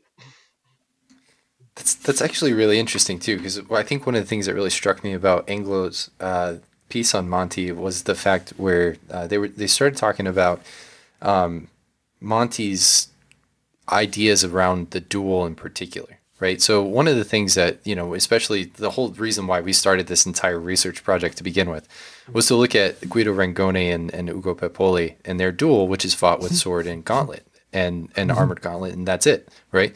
And one of the things that Monte says is he he absolutely despises any duel that is basically not done in like full armor and is not like a representation of the battlefield Mm-hmm. Um, and that was that was something that was really striking to me. But like hearing you say that makes a lot of sense, right? Like I mean, if if that's kind of what he thought is like a duel should be re- a recreation of this concept of the battlefield, then you know putting limits on things that could happen on the battlefield, like targeting a horse or something like that, you know, it makes it makes perfect mm-hmm. sense. I, I also think if that's your professional environment, it probably suits you to fight in that manner. Yeah, right. Yeah. you're kind of. It's like you're setting the tone, right? You're just Uh, like, uh, right. you know, I yeah. oh, I wonder. I wonder how Galeazzo Sanseverino felt about that, since he was only good with the lance. and it might have been because he had artificial aid too. So exactly. You go, there Now, you. Bald- Baldassare Castiglione refers to Monte as also being a master of horsemanship and tactics. What are some of the highlights you found from his sections on horsemanship and battlefield tactics, besides swinging around wildly and covering himself in blood? Swinging around with temperance and measure and covering. With temperance and measure and covering himself in blood. Right. My apologies. Monte is sadly lacking in, in a lot of detailed tactics, but who isn't? Um, Right. So there's an alleged book on military exercises, which um, Pascal Brioist believes Monte wrote, but which has never been published. Um, if it exists, I would love to read it. Uh, but what we've got Same. in the collect- on the Collectanea is um, he does talk about tactics in terms of skirmishes. He talks about how light fighters should fight, um, how skirmishing should work on horseback and on foot, um, like the movement, you know, keeping control, making. Uh, so there's a, there's a fair bit of like on skirmishing. Um, there's not anything maddeningly really at all about you know close in fighting, formations, flanking. He just gives that one example of how to fight the Germans. Otherwise, it's principles such as be in your fortress, sally fort, come back, cover yourself, protect yourself. He just talk about um, just fighting against skirmishes with crossbows and arrows, and just gives us some really nice on the spot viewpoints, such as how you know it's it's easy to see the, the, the travel of an arrow or a javelin and avoid it as long as you're paying attention. That you're not really at hazard. That it's uh, it's it's guns that are more threatening because you can't see that you can't mark the flight of the projectile. Um, Ah. um, so you said horsemanship. Horsemanship has got a lot of really that feels like real practical. I was there stuff about jousting, such as where to aim the lance when you're jousting. There are some who aim the lance in front of the target to be ready for it. Some who like follow behind the target. You should also always keep your lance exactly on your target as you move, so that you you hit it at the right point. Um, just just just lots of little detail about how you your weight is sitting back. You, basically, they have these very high saddles, which have arzons at the back or arches, which you sit into and they take your body. They have like leg defenses on the front, but you're sitting kind of upright, slightly back in the arzon. But at the moment of impact, your, your weight comes forward, so you're in a brace position. So, braced, So yeah. there's a lot of lot of really nice detail where you look at, you know, when you're when when you're when you're when you're jousting. So there's a lot of nice technical detail that I think would be of extreme interest to modern jousters. Uh, I'm sure that I'm sure they're reading Monte. I've some posted it to some groups. Um, so yeah, light horses and use of javelins for skirmishers, the Gineta style fighting, which is a very Spanish thing, which I guess initially came from the from the Moors and which was adopted by the Spanish in, in, in conflict with them. Um, so when Monte talks about his five different types of spear, five different lengths of spear, the Gineta is like the, the shortest spear, which is essentially the length of the sword. Um, so he has techniques for throwing the spear, which are obviously very Okay. battlefield related. Um, when someone's throwing a spear at you, if they're right-handed, you should go to their their right side because they this the spear will move to the left. Whereas if you dodge to the Mm, left, it will yeah. track you. Um, Right. Just lots of technical detail on throwing and so forth. Um, not so much on ground tactics, I have to say. Um, you know, more about skirmishing, more about covering yourself. Um, yeah, but quite a lot of detail on horsemanship and stuff. I'm, you know, about the saddle, the tack, the equipment, how you, how you, how the tack goes around the horse, the different types of bit bridle, how you use that, how you control the horse, how you hold the weapon. Like there, there's amazing amount of detail for for those people who do equestrian stuff. Cool. We'll have to talk about that when we get another one of them on. Yeah, for sure. So, um, one of the really cool things that Monte gives us the guide to proportionality of weapons. So you've already kind of touched on like the two-handed sword, um, but for the 16th century, this is actually pretty important um, to us as because he's a contemporary of Manciolino and Marozzo and perhaps the Anonimo. So, right. you know, when we're looking at things like pole arms, for example, I know that Monte is kind of the source for trying to understand like the proportionality of, of pole arms. So, what are some of the things that he says about that? Okay, so on pole arms, um, the classic pole arm that Monte uses as the exemplar is the poleaxe, but it's essentially the same length as the halberd and most of the other pole arms. So a polar, many people, the poleaxe is as high as you can reach in the air, uh, but a little more is better. So I imagine maybe a palmo or or or less, you know. So for me, that's just over seven foot, seven and a half foot in old money. Um, forget what that is in meters. Um, so it's it's quite long. It's not a, it's not a poleaxe from Fiore or from most like medieval illustrations. It's it's a long, primarily thrusting weapon. It's it's you know it's got it's got the classic hammerhead, rear spike, top spike, butt spike, um, but it's similar proportions to a halberd. In fact, he doesn't really say anything about a halberd except it kind of works like a poleaxe. Um, so I think poleaxes probably had more sense of tradition and prestige, even though halberds might be what you'd see on the field more in general. Um, the ronca is slightly longer. Uh, the ronca is being longer doesn't use the the contus or the butt at all. It's entirely used with the with the weapon end. Uh, um, the spetum, of course, it's like a triple spike. It's only used for thrusting. You don't really cut with the spetum. Uh, so there's a little detail. It says a lot about the partisan, um, which again works like the poleaxe. But I guess the partisan is essentially the same length as the poleaxe, so it's as high as you can reach. It's it's an area of some interest to me because I actually have an um, I have a antique ronca on my above my Ooh, door. Yeah. Beautiful. What a beaut. That's beautiful. It, obviously the half distant period. Um, but that's that's from dated about 1500, and I want to mount it on a correct length. So I've got it kind of overly hafted, and I'm trying to figure out what does a little more mean. I was hoping you guys would have some measures for me. Sorry. I don't know, but that is a beautiful ronca, man. Yeah, it, it's it's actually yeah. the, the, little lugs at the base were kind of broken off, which maybe why it was. I got it as like um, after an auction was complete, it hadn't sold. I'd missed the auction, but it was like it was there and it, it spoke to me, so I yeah I got it. Um, but yeah, it's it's really got elegant form.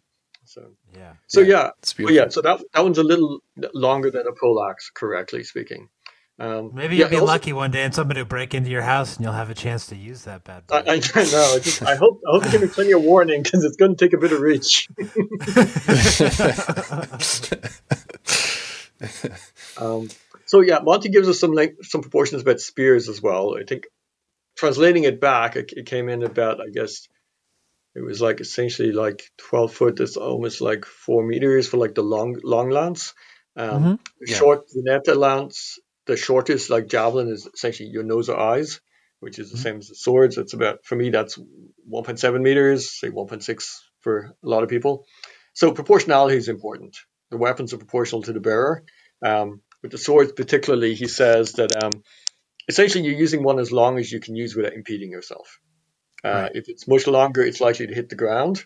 Though those who know what they're doing can swing back and forth even with the long sword, but um, there's some interesting measures for single-handed swords, which is that the length a long sword is better than a short sword, which he gets into right. in some detail because of initiative and so forth. A light sword is better than a heavier sword, for it's more quick to move and redouble your actions. Um, so he actually likes swords that have a longer hilt and a lighter pommel. So we got better balance without adding weight. Right. Um, the, the the hilts or crosses of the sword should be wide, so protect the arm. And there are quite a few moves in Monte where he distinctly mentions like rotating the crossguard, so it's horizontally or at an angle protecting you from an mm-hmm. incoming cut. So we can see how the weapon formation works with the fighting. Um, yeah, and the sword should be so the sword should be as long, a single-handed sword, as long as you can draw. Right. That if sounds draw right. from it, if draw in your scabbard, it's the right length. So he's he's into reach, he's into lightness, he's into speed. Mm-hmm. Um, very much in his weapons. Yeah. Yeah, that, that kind of really between a sword and a rapier. You you need to be able to draw a sword and a rapier. You have time to be able to pull it out so you can get into your duel.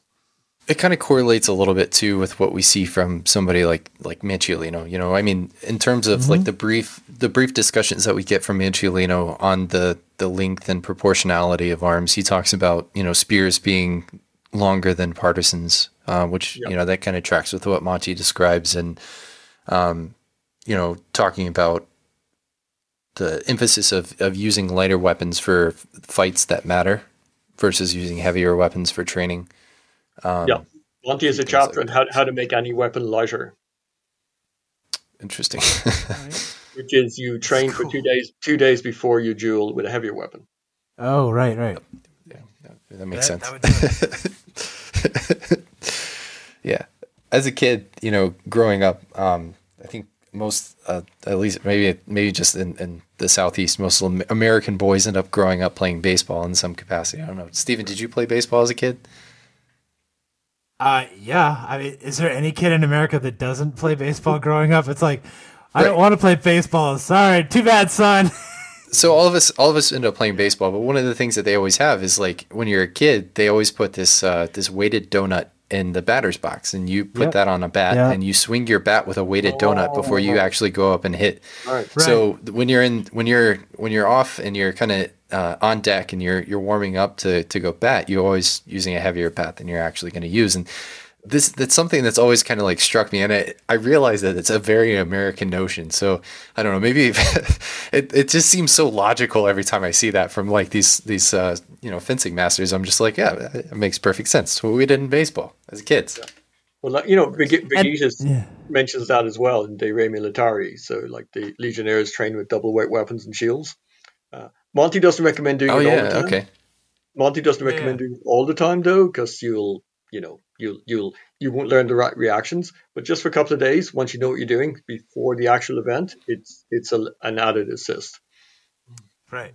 So once you actually have form, it's worth doing to build up muscle and speed. But right. it's not worth training it all the time because you don't want to build the form for a weapon that's heavier than you're actually exactly exactly. I think from modern viewpoint, we'd be concerned with overuse injuries as well. Right. All right, you want to take that next question, Joshua? That's a it looks like a fun one. Yeah, so um, we're kind of we're getting into a, a little bit of the the looser questions here. So, how do you think Monte fits into the greater HEMA landscape? Is he just a hipster subset like Vadi, or is he the Rosetta Stone for bolo jocks? How should we view Monte? I mean, this guy trained the greatest knight in all of Italy, Italy in the 14th and, or in the 15th and 16th century, and was considered one of the best swordsmen on the peninsula. Yeah, I think Monte's got a lot to tell us in the way that that value I found in Vadi that he, he writes a lot about what happens in a fight. So I think a lot of his writing, once you get past the chapters on the Levator of the sword, it's just it's about fighting. It's not so sword specific. And often in the same chapter, he'll talk about with a two handed sword or with a single sword, or sometimes he'll mention a poleaxe, or he'll mention a random being on your back, on the ground, under a horseman, and what to do. But like there's a sense of there's a, a universality to his advice in fighting that I think is useful for like any system. Um, you don't have to be doing, you don't have to be, well, you know, even doing Italian HEMA is hipsterish in the greater scheme of things. That's true. anything, except missionary you know.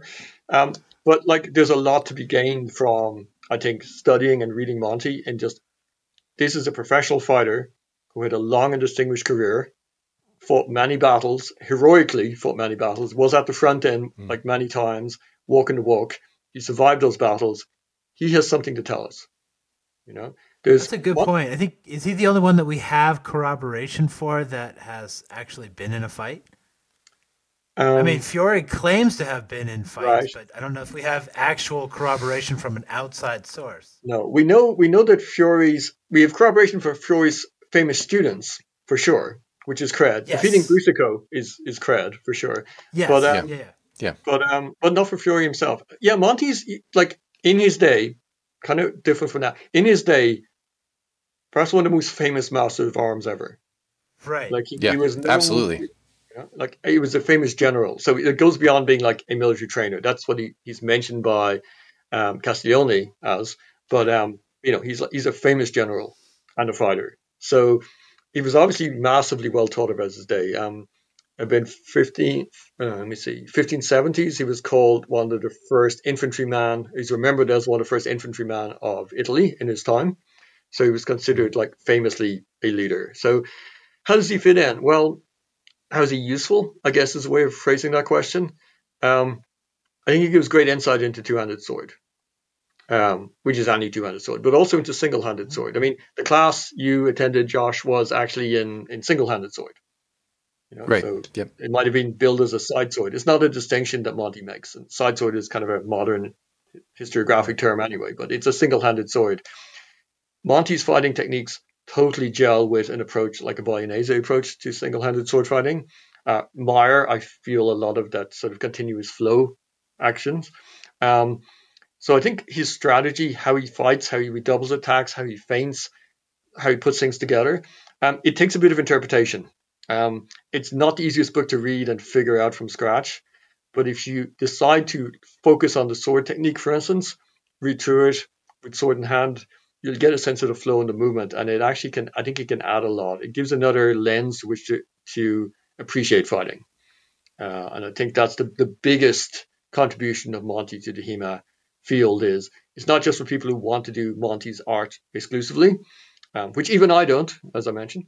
Um, Right. so Yeah. when I fight when I fight longsword now, I do I pretty much fight Monte. That's what I'm working on. That's my my mission is to translate it. Um, I'm fi- I'm making some progress post pandemic. That I've I, I did a lot of solo drill in pandemic, and I'm getting the moves to come out. So I, you know, I'm I'm getting somewhere in longsword tournaments now using Monte for the first time, which is very gratifying. Of course, it's like That's awesome. Right. Yeah. Um, But- but you know, I, I think it's just it's there's a lot to be learned, and it's just it does a lot of stuff that's mentioned in other manuals, but maybe not in great depth, and things like just even rising blows that it can be incredibly useful. You don't see them a lot. You don't see them a lot in tournaments. Obviously, they're mentioned Unterhaus and um, and uh, uh, Sottani and what have you, but like it just doesn't come out so much. Um, so yeah, I just think he's really worth reading for his tactical brain and how he approaches the fight. Um, I think there's a lot of interesting stuff. And also, th- the other thing is just for people who are interested in the culture, the reality, the experience of the time, all these like nuggets of first person perspective, like what it is to be on a horse charging with a lance, um, how you move in armor, why you take the visor up. Um, there's so much like, like just those little nuggets that you you had to have been there to write this stuff. You know, and it's- Yeah. that that that's really that's what I came to HEMA for. It's like how, get inside of how did they really fight? How, how did they really experience this? Hopefully without you know pain, anger, and you know aggression, but like Right. But just getting a what was it sense of feeling? it What is. was it like? Yeah, yeah, yeah, What's the yeah, intensity totally. of that, you know. So, so Monte, Monte helps me get there, you know. So I, I really enjoy just that perspective and hearing his voice um, as he explains these. Yeah. That's that's actually really interesting because I think a lot of what you you kind of described about like how he describes the fight, um, I think in particular is is what made uh, for a lot of people reading the introduction of the Anonymous for the first time in English uh, as revolutionary as it was because I think it changed a lot of people's perceptions of how Bolognese fighting was what should be conducted uh, because they had a better perspective of like how the fight progressed. Where before just looking at Manciolino and Marozzo, it was kind of it was missing. Where when we had the Anonimo, people could read it and they could read what the what how those tactics and how the the language that we see described in the individual plays actually plays out in a tactical paradigm, and it made it revolutionary. Um, so um, continuing on here, uh, Choler, Sanguine, Phlegm, Melancholy. Uh, you've been a pretty avid listener to the podcast, so I want you to assign Stephen and I each a uh, a temper. Okay, well, well, I think you know, um, I'm not a a Galenic uh, philosopher, and I don't play one on the internet. So to, you you can help me out here. We can maybe help your listenership figure out how they can do this for themselves as well. Okay. So I think it's important Yeah. when we're when we're approaching this. The first one we, we look at visual cues because if we're going to sort Okay. a thousand troops before sundown, we got to be efficient, right. So let's let's start Right. with Josh. Okay, so so if you have kind of like a ten face, which I'm, I'm going to perhaps a long neck or longer than average. That kind of hints towards choler for a start, which is the, okay. which is the element of fire. Um, now, uh, Steve, Stephen, would you say that Josh has a sweet voice that, that carries well? Yeah, yeah, he's got some Yeah. sweet pipes for sure. Yeah, yeah, yeah. I think I think we're I think we're getting onto that. Um, Yeah. so so um, yeah. Um, so when you're when you're fighting, Josh, or when you're getting ready, like for fencing, like you kind of you on straight away. Just take a little while to warm up. How does that work? Yeah, usually I can I can just kind of jump straight in and I'm I'm there. Uh-huh. So um, it doesn't. I mean, I, I I do warm up, but I I can. I, I usually warm up by fighting, not Right, through okay. like exercise or anything like that. Okay, so that's got your hint of sanguine because sanguine should sanguine uh, fighters should be in the first first place for fighting because they're ready immediately, and actually the more they delay, the less effective they are. So, but you don't have such a technique. you don't look so flashy. So I'm going to go with choleric sanguine sanguine for you. Mm, Okay. All right. Nice. Okay, so Now okay, you know how to a fix all your disorders. All right. Okay, let's have a look. I'm, I'm missing. I'm missing top of your head. I need a proper profile to be able to. Okay. Okay. Yeah, okay, so right. I've got a big dome. It's an, I wear an extra large mask. okay. So you're kind of like a large round head. We're saying. Yeah, it's me. Yeah. Okay. Short, thick neck. No, I think a little on the long side, personally. Yeah, I don't know, you're you right. You're right. Yeah, you're right. Now you now you're straightening up. You're kind of hunching over there. Um, Yeah, trying to stay in view. Okay, so do you tend to be like you feel when you're finding it kind of more loose, so you kind of have a hardness or a stiffness, or how do you describe Loose, definitely loose for sure. Uh huh. Okay, so I think I think despite the melancholic large round head, um, Mhm. I think I think we're aiming more towards um, let me see choler. Yeah, because sanguines tend to be a bit rough. Uh, flame are Mhm. heavy and slow and enduring, so I think I think we're going with a bit of choler as well. So I think it's like it's got a choleric, um, choleric Cool. gene we have here. Um, right. I got to say, when I read the description of choleric, I used to always think it was sanguine from like you know the kind Right. of pop pop psychology version, but um, I'm kind of long in ten. Um, I take ages to warm up. My ideal warm up routine is do a lot of in, put on the gear, put on in, do interval training, fence intensively. After about 45 minutes, I like lie on the floor and relax for 10 minutes. Get up, I am on. What? Or yeah, It's nap time. or- or- maybe maybe you're not choleric after all. Um, but but or in many tournaments, what it means I fight, I lose three bouts, and then I'm on. But it's too late. Got it. Okay. Got it. nice. All right. Dr. Mike Prendergast has spoken. That's right. He I love it. will. Love it, Mike. Um, Thanks, Not, man. not a medical doctor, doctor of philosophy for our purposes. So, so to kind of to build off that a little bit, have you ever actually observed somebody's temper uh, as you've like kind of gone into a fight? Have you ever just looked at somebody and been like, ah, you know, this guy's gonna be so sanguine, or this guy's gonna Yeah. be choleric? I, I see the sanguine a lot more because someone's just like straight into it and kind of fast mm-hmm. reactions. And and Monte's really good advice for that, which sometimes I listen to, which is like you need to like let them tire themselves out. It's like the male fighter fighting the armored fighter. You need to just fight them. Actually, Monte's got great advice on this, which I've never actually tried, but I should, which is start fighting with the weapon in your left hand. Oh yeah, yeah. Yeah. That's right. That was awesome. It's a bit Princess Bride, but the idea is that you know you're not going to overcommit your actions. You're going to be more conservative and defend yourself. It's kind of a way of forcing yourself to. You, you're maintaining your energy, your strength, and your breath while your opponent is wearing themselves out. You're keeping distance. You're using maneuver to wear them out, and then when they start to tire, then you change weapon and you go for it. So that's that's like how how we should deal with that. Oh no, he shifted it to his right hand. He's getting serious now. I've Once actually I've start done that. I've done that to people. Um, so in a, in a tournament, um, maybe two or three years ago. Well, I guess it was probably like three or four because you know really uh, the lost years. But um, I I fought a guy in warm ups because he wanted. To, he was like, "Hey man, do you want to spar?" And I was like, "Okay, sure." So I fought him left handed, and he was I you know I got in his head with my left hand, and then I fought him in the tournament right handed, and he was like, "Wait a second, I thought you were left handed." so he he knew he was gonna fight me. And then we came up to the fight, and he oh. was like, "Oh my god, like you're not actually left-handed. You were you were just messing with oh me." my And I was God, like, dude. I mean, I was just trying to stay balanced in my warm up. You know, Warm I wanted to. Yeah, yeah, my sure. it takes takes longer for my lower body to wear out than it does my upper body. So, you know, it's nice to do both. But Also, great head game. all right, it is. Yeah, that's awesome. right now, Yeah, We do you want to give that we got last? Two big questions left for you. I'm going to get the last two important ones. All right? Okay, here we go. We talked about the sorting hat earlier. Mm-hmm. Did J.K. Rowling plagiarize Pietro Monte? Well, well, obviously with this whole sorting and the four houses, I mean that's clearly melancholic, you know, choleric, sanguine, and Clearly. fanatic, right? I mean that's that's just obvious. Also, her gratuitous use of Latin is a clear plagiarism, Clearly. And also and also Clearly, bad she Latin. read Monte and didn't translate it for us. Yeah, well, also you know Monte's Latin is sort of like kind of lowish medieval Latin, so you know there's I think there's a lot of overlap between that and, and J.K. Rowling's Latin.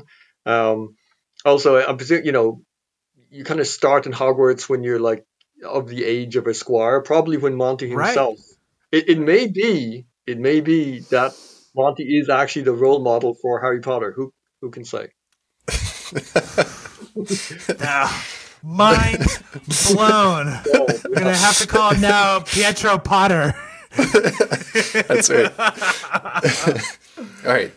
So back to serious questions. Uh, it's 1508. You get a letter from Pietro Monte.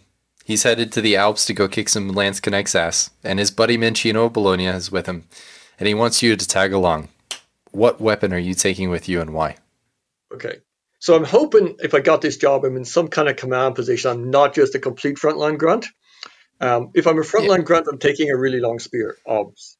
Um, uh, but if I'm going to get mixing into the thick of things, I'm taking a poleaxe. Because I think a Nice. monster is going to be in the thick, and poleaxe is your utility can opener. It's like it does everything. Um, it's good. It's you know you can you can wrestle with it. You can and, and also I I've trained a lot with a poleaxe, so it's going to be a good fit. And I'm going to be wearing full plate armor, the best Milanese plate with light German spoilers, so I'm going to be able to use that baby pretty well. Ah, that's awesome. Good, man. That sounds awesome. I got a, I got a great probably- vision now. Probably a warhammer, just you know, on the belt, just you know, for emergencies. Yeah. Yeah. In case you need to play polo with somebody's head. Right. That's right. Right. Well, Mike, thank you so much for coming man. on. Well, we Uh, actually it got was, through It was an absolute yeah, pleasure. Mike, yeah. so much. That was awesome, I, man. I'm amazed. Did we get through all those questions? I, I we didn't did, think it dude. Amazing. we did. Awesome. Amazing. Okay, this has been a really cool conversation, and um, you know, despite earlier, you know, shoulder rubbing and posturing, you know, we, we got along. We got along okay. So, That's right. good. Yeah, we, we essentially figured out that yes, Monte is a, a very good bag of random tricks. Totally. He is. Oh, yeah, and it's obviously you know not all bolognese interpreters quite get him over his head, but you know, take your time, Stephen. Take your time. Pick up our website. Read, read, read slowly. You get there. All right, I'll see what I can do. Cool. All right, Mike. Thanks for coming on, man. Great. Thanks. Thanks for the blast. Take care, folks. Bye. Bye. Bye.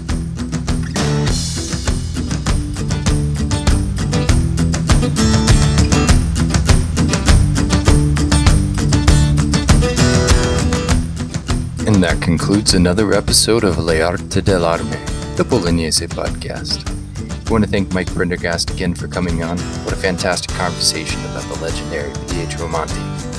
Stay tuned for the next installment of Maestro Wars, which will be 3.2. Look forward to distributing that and getting your reaction. Until then, stay tuned and stay saucy, my friends.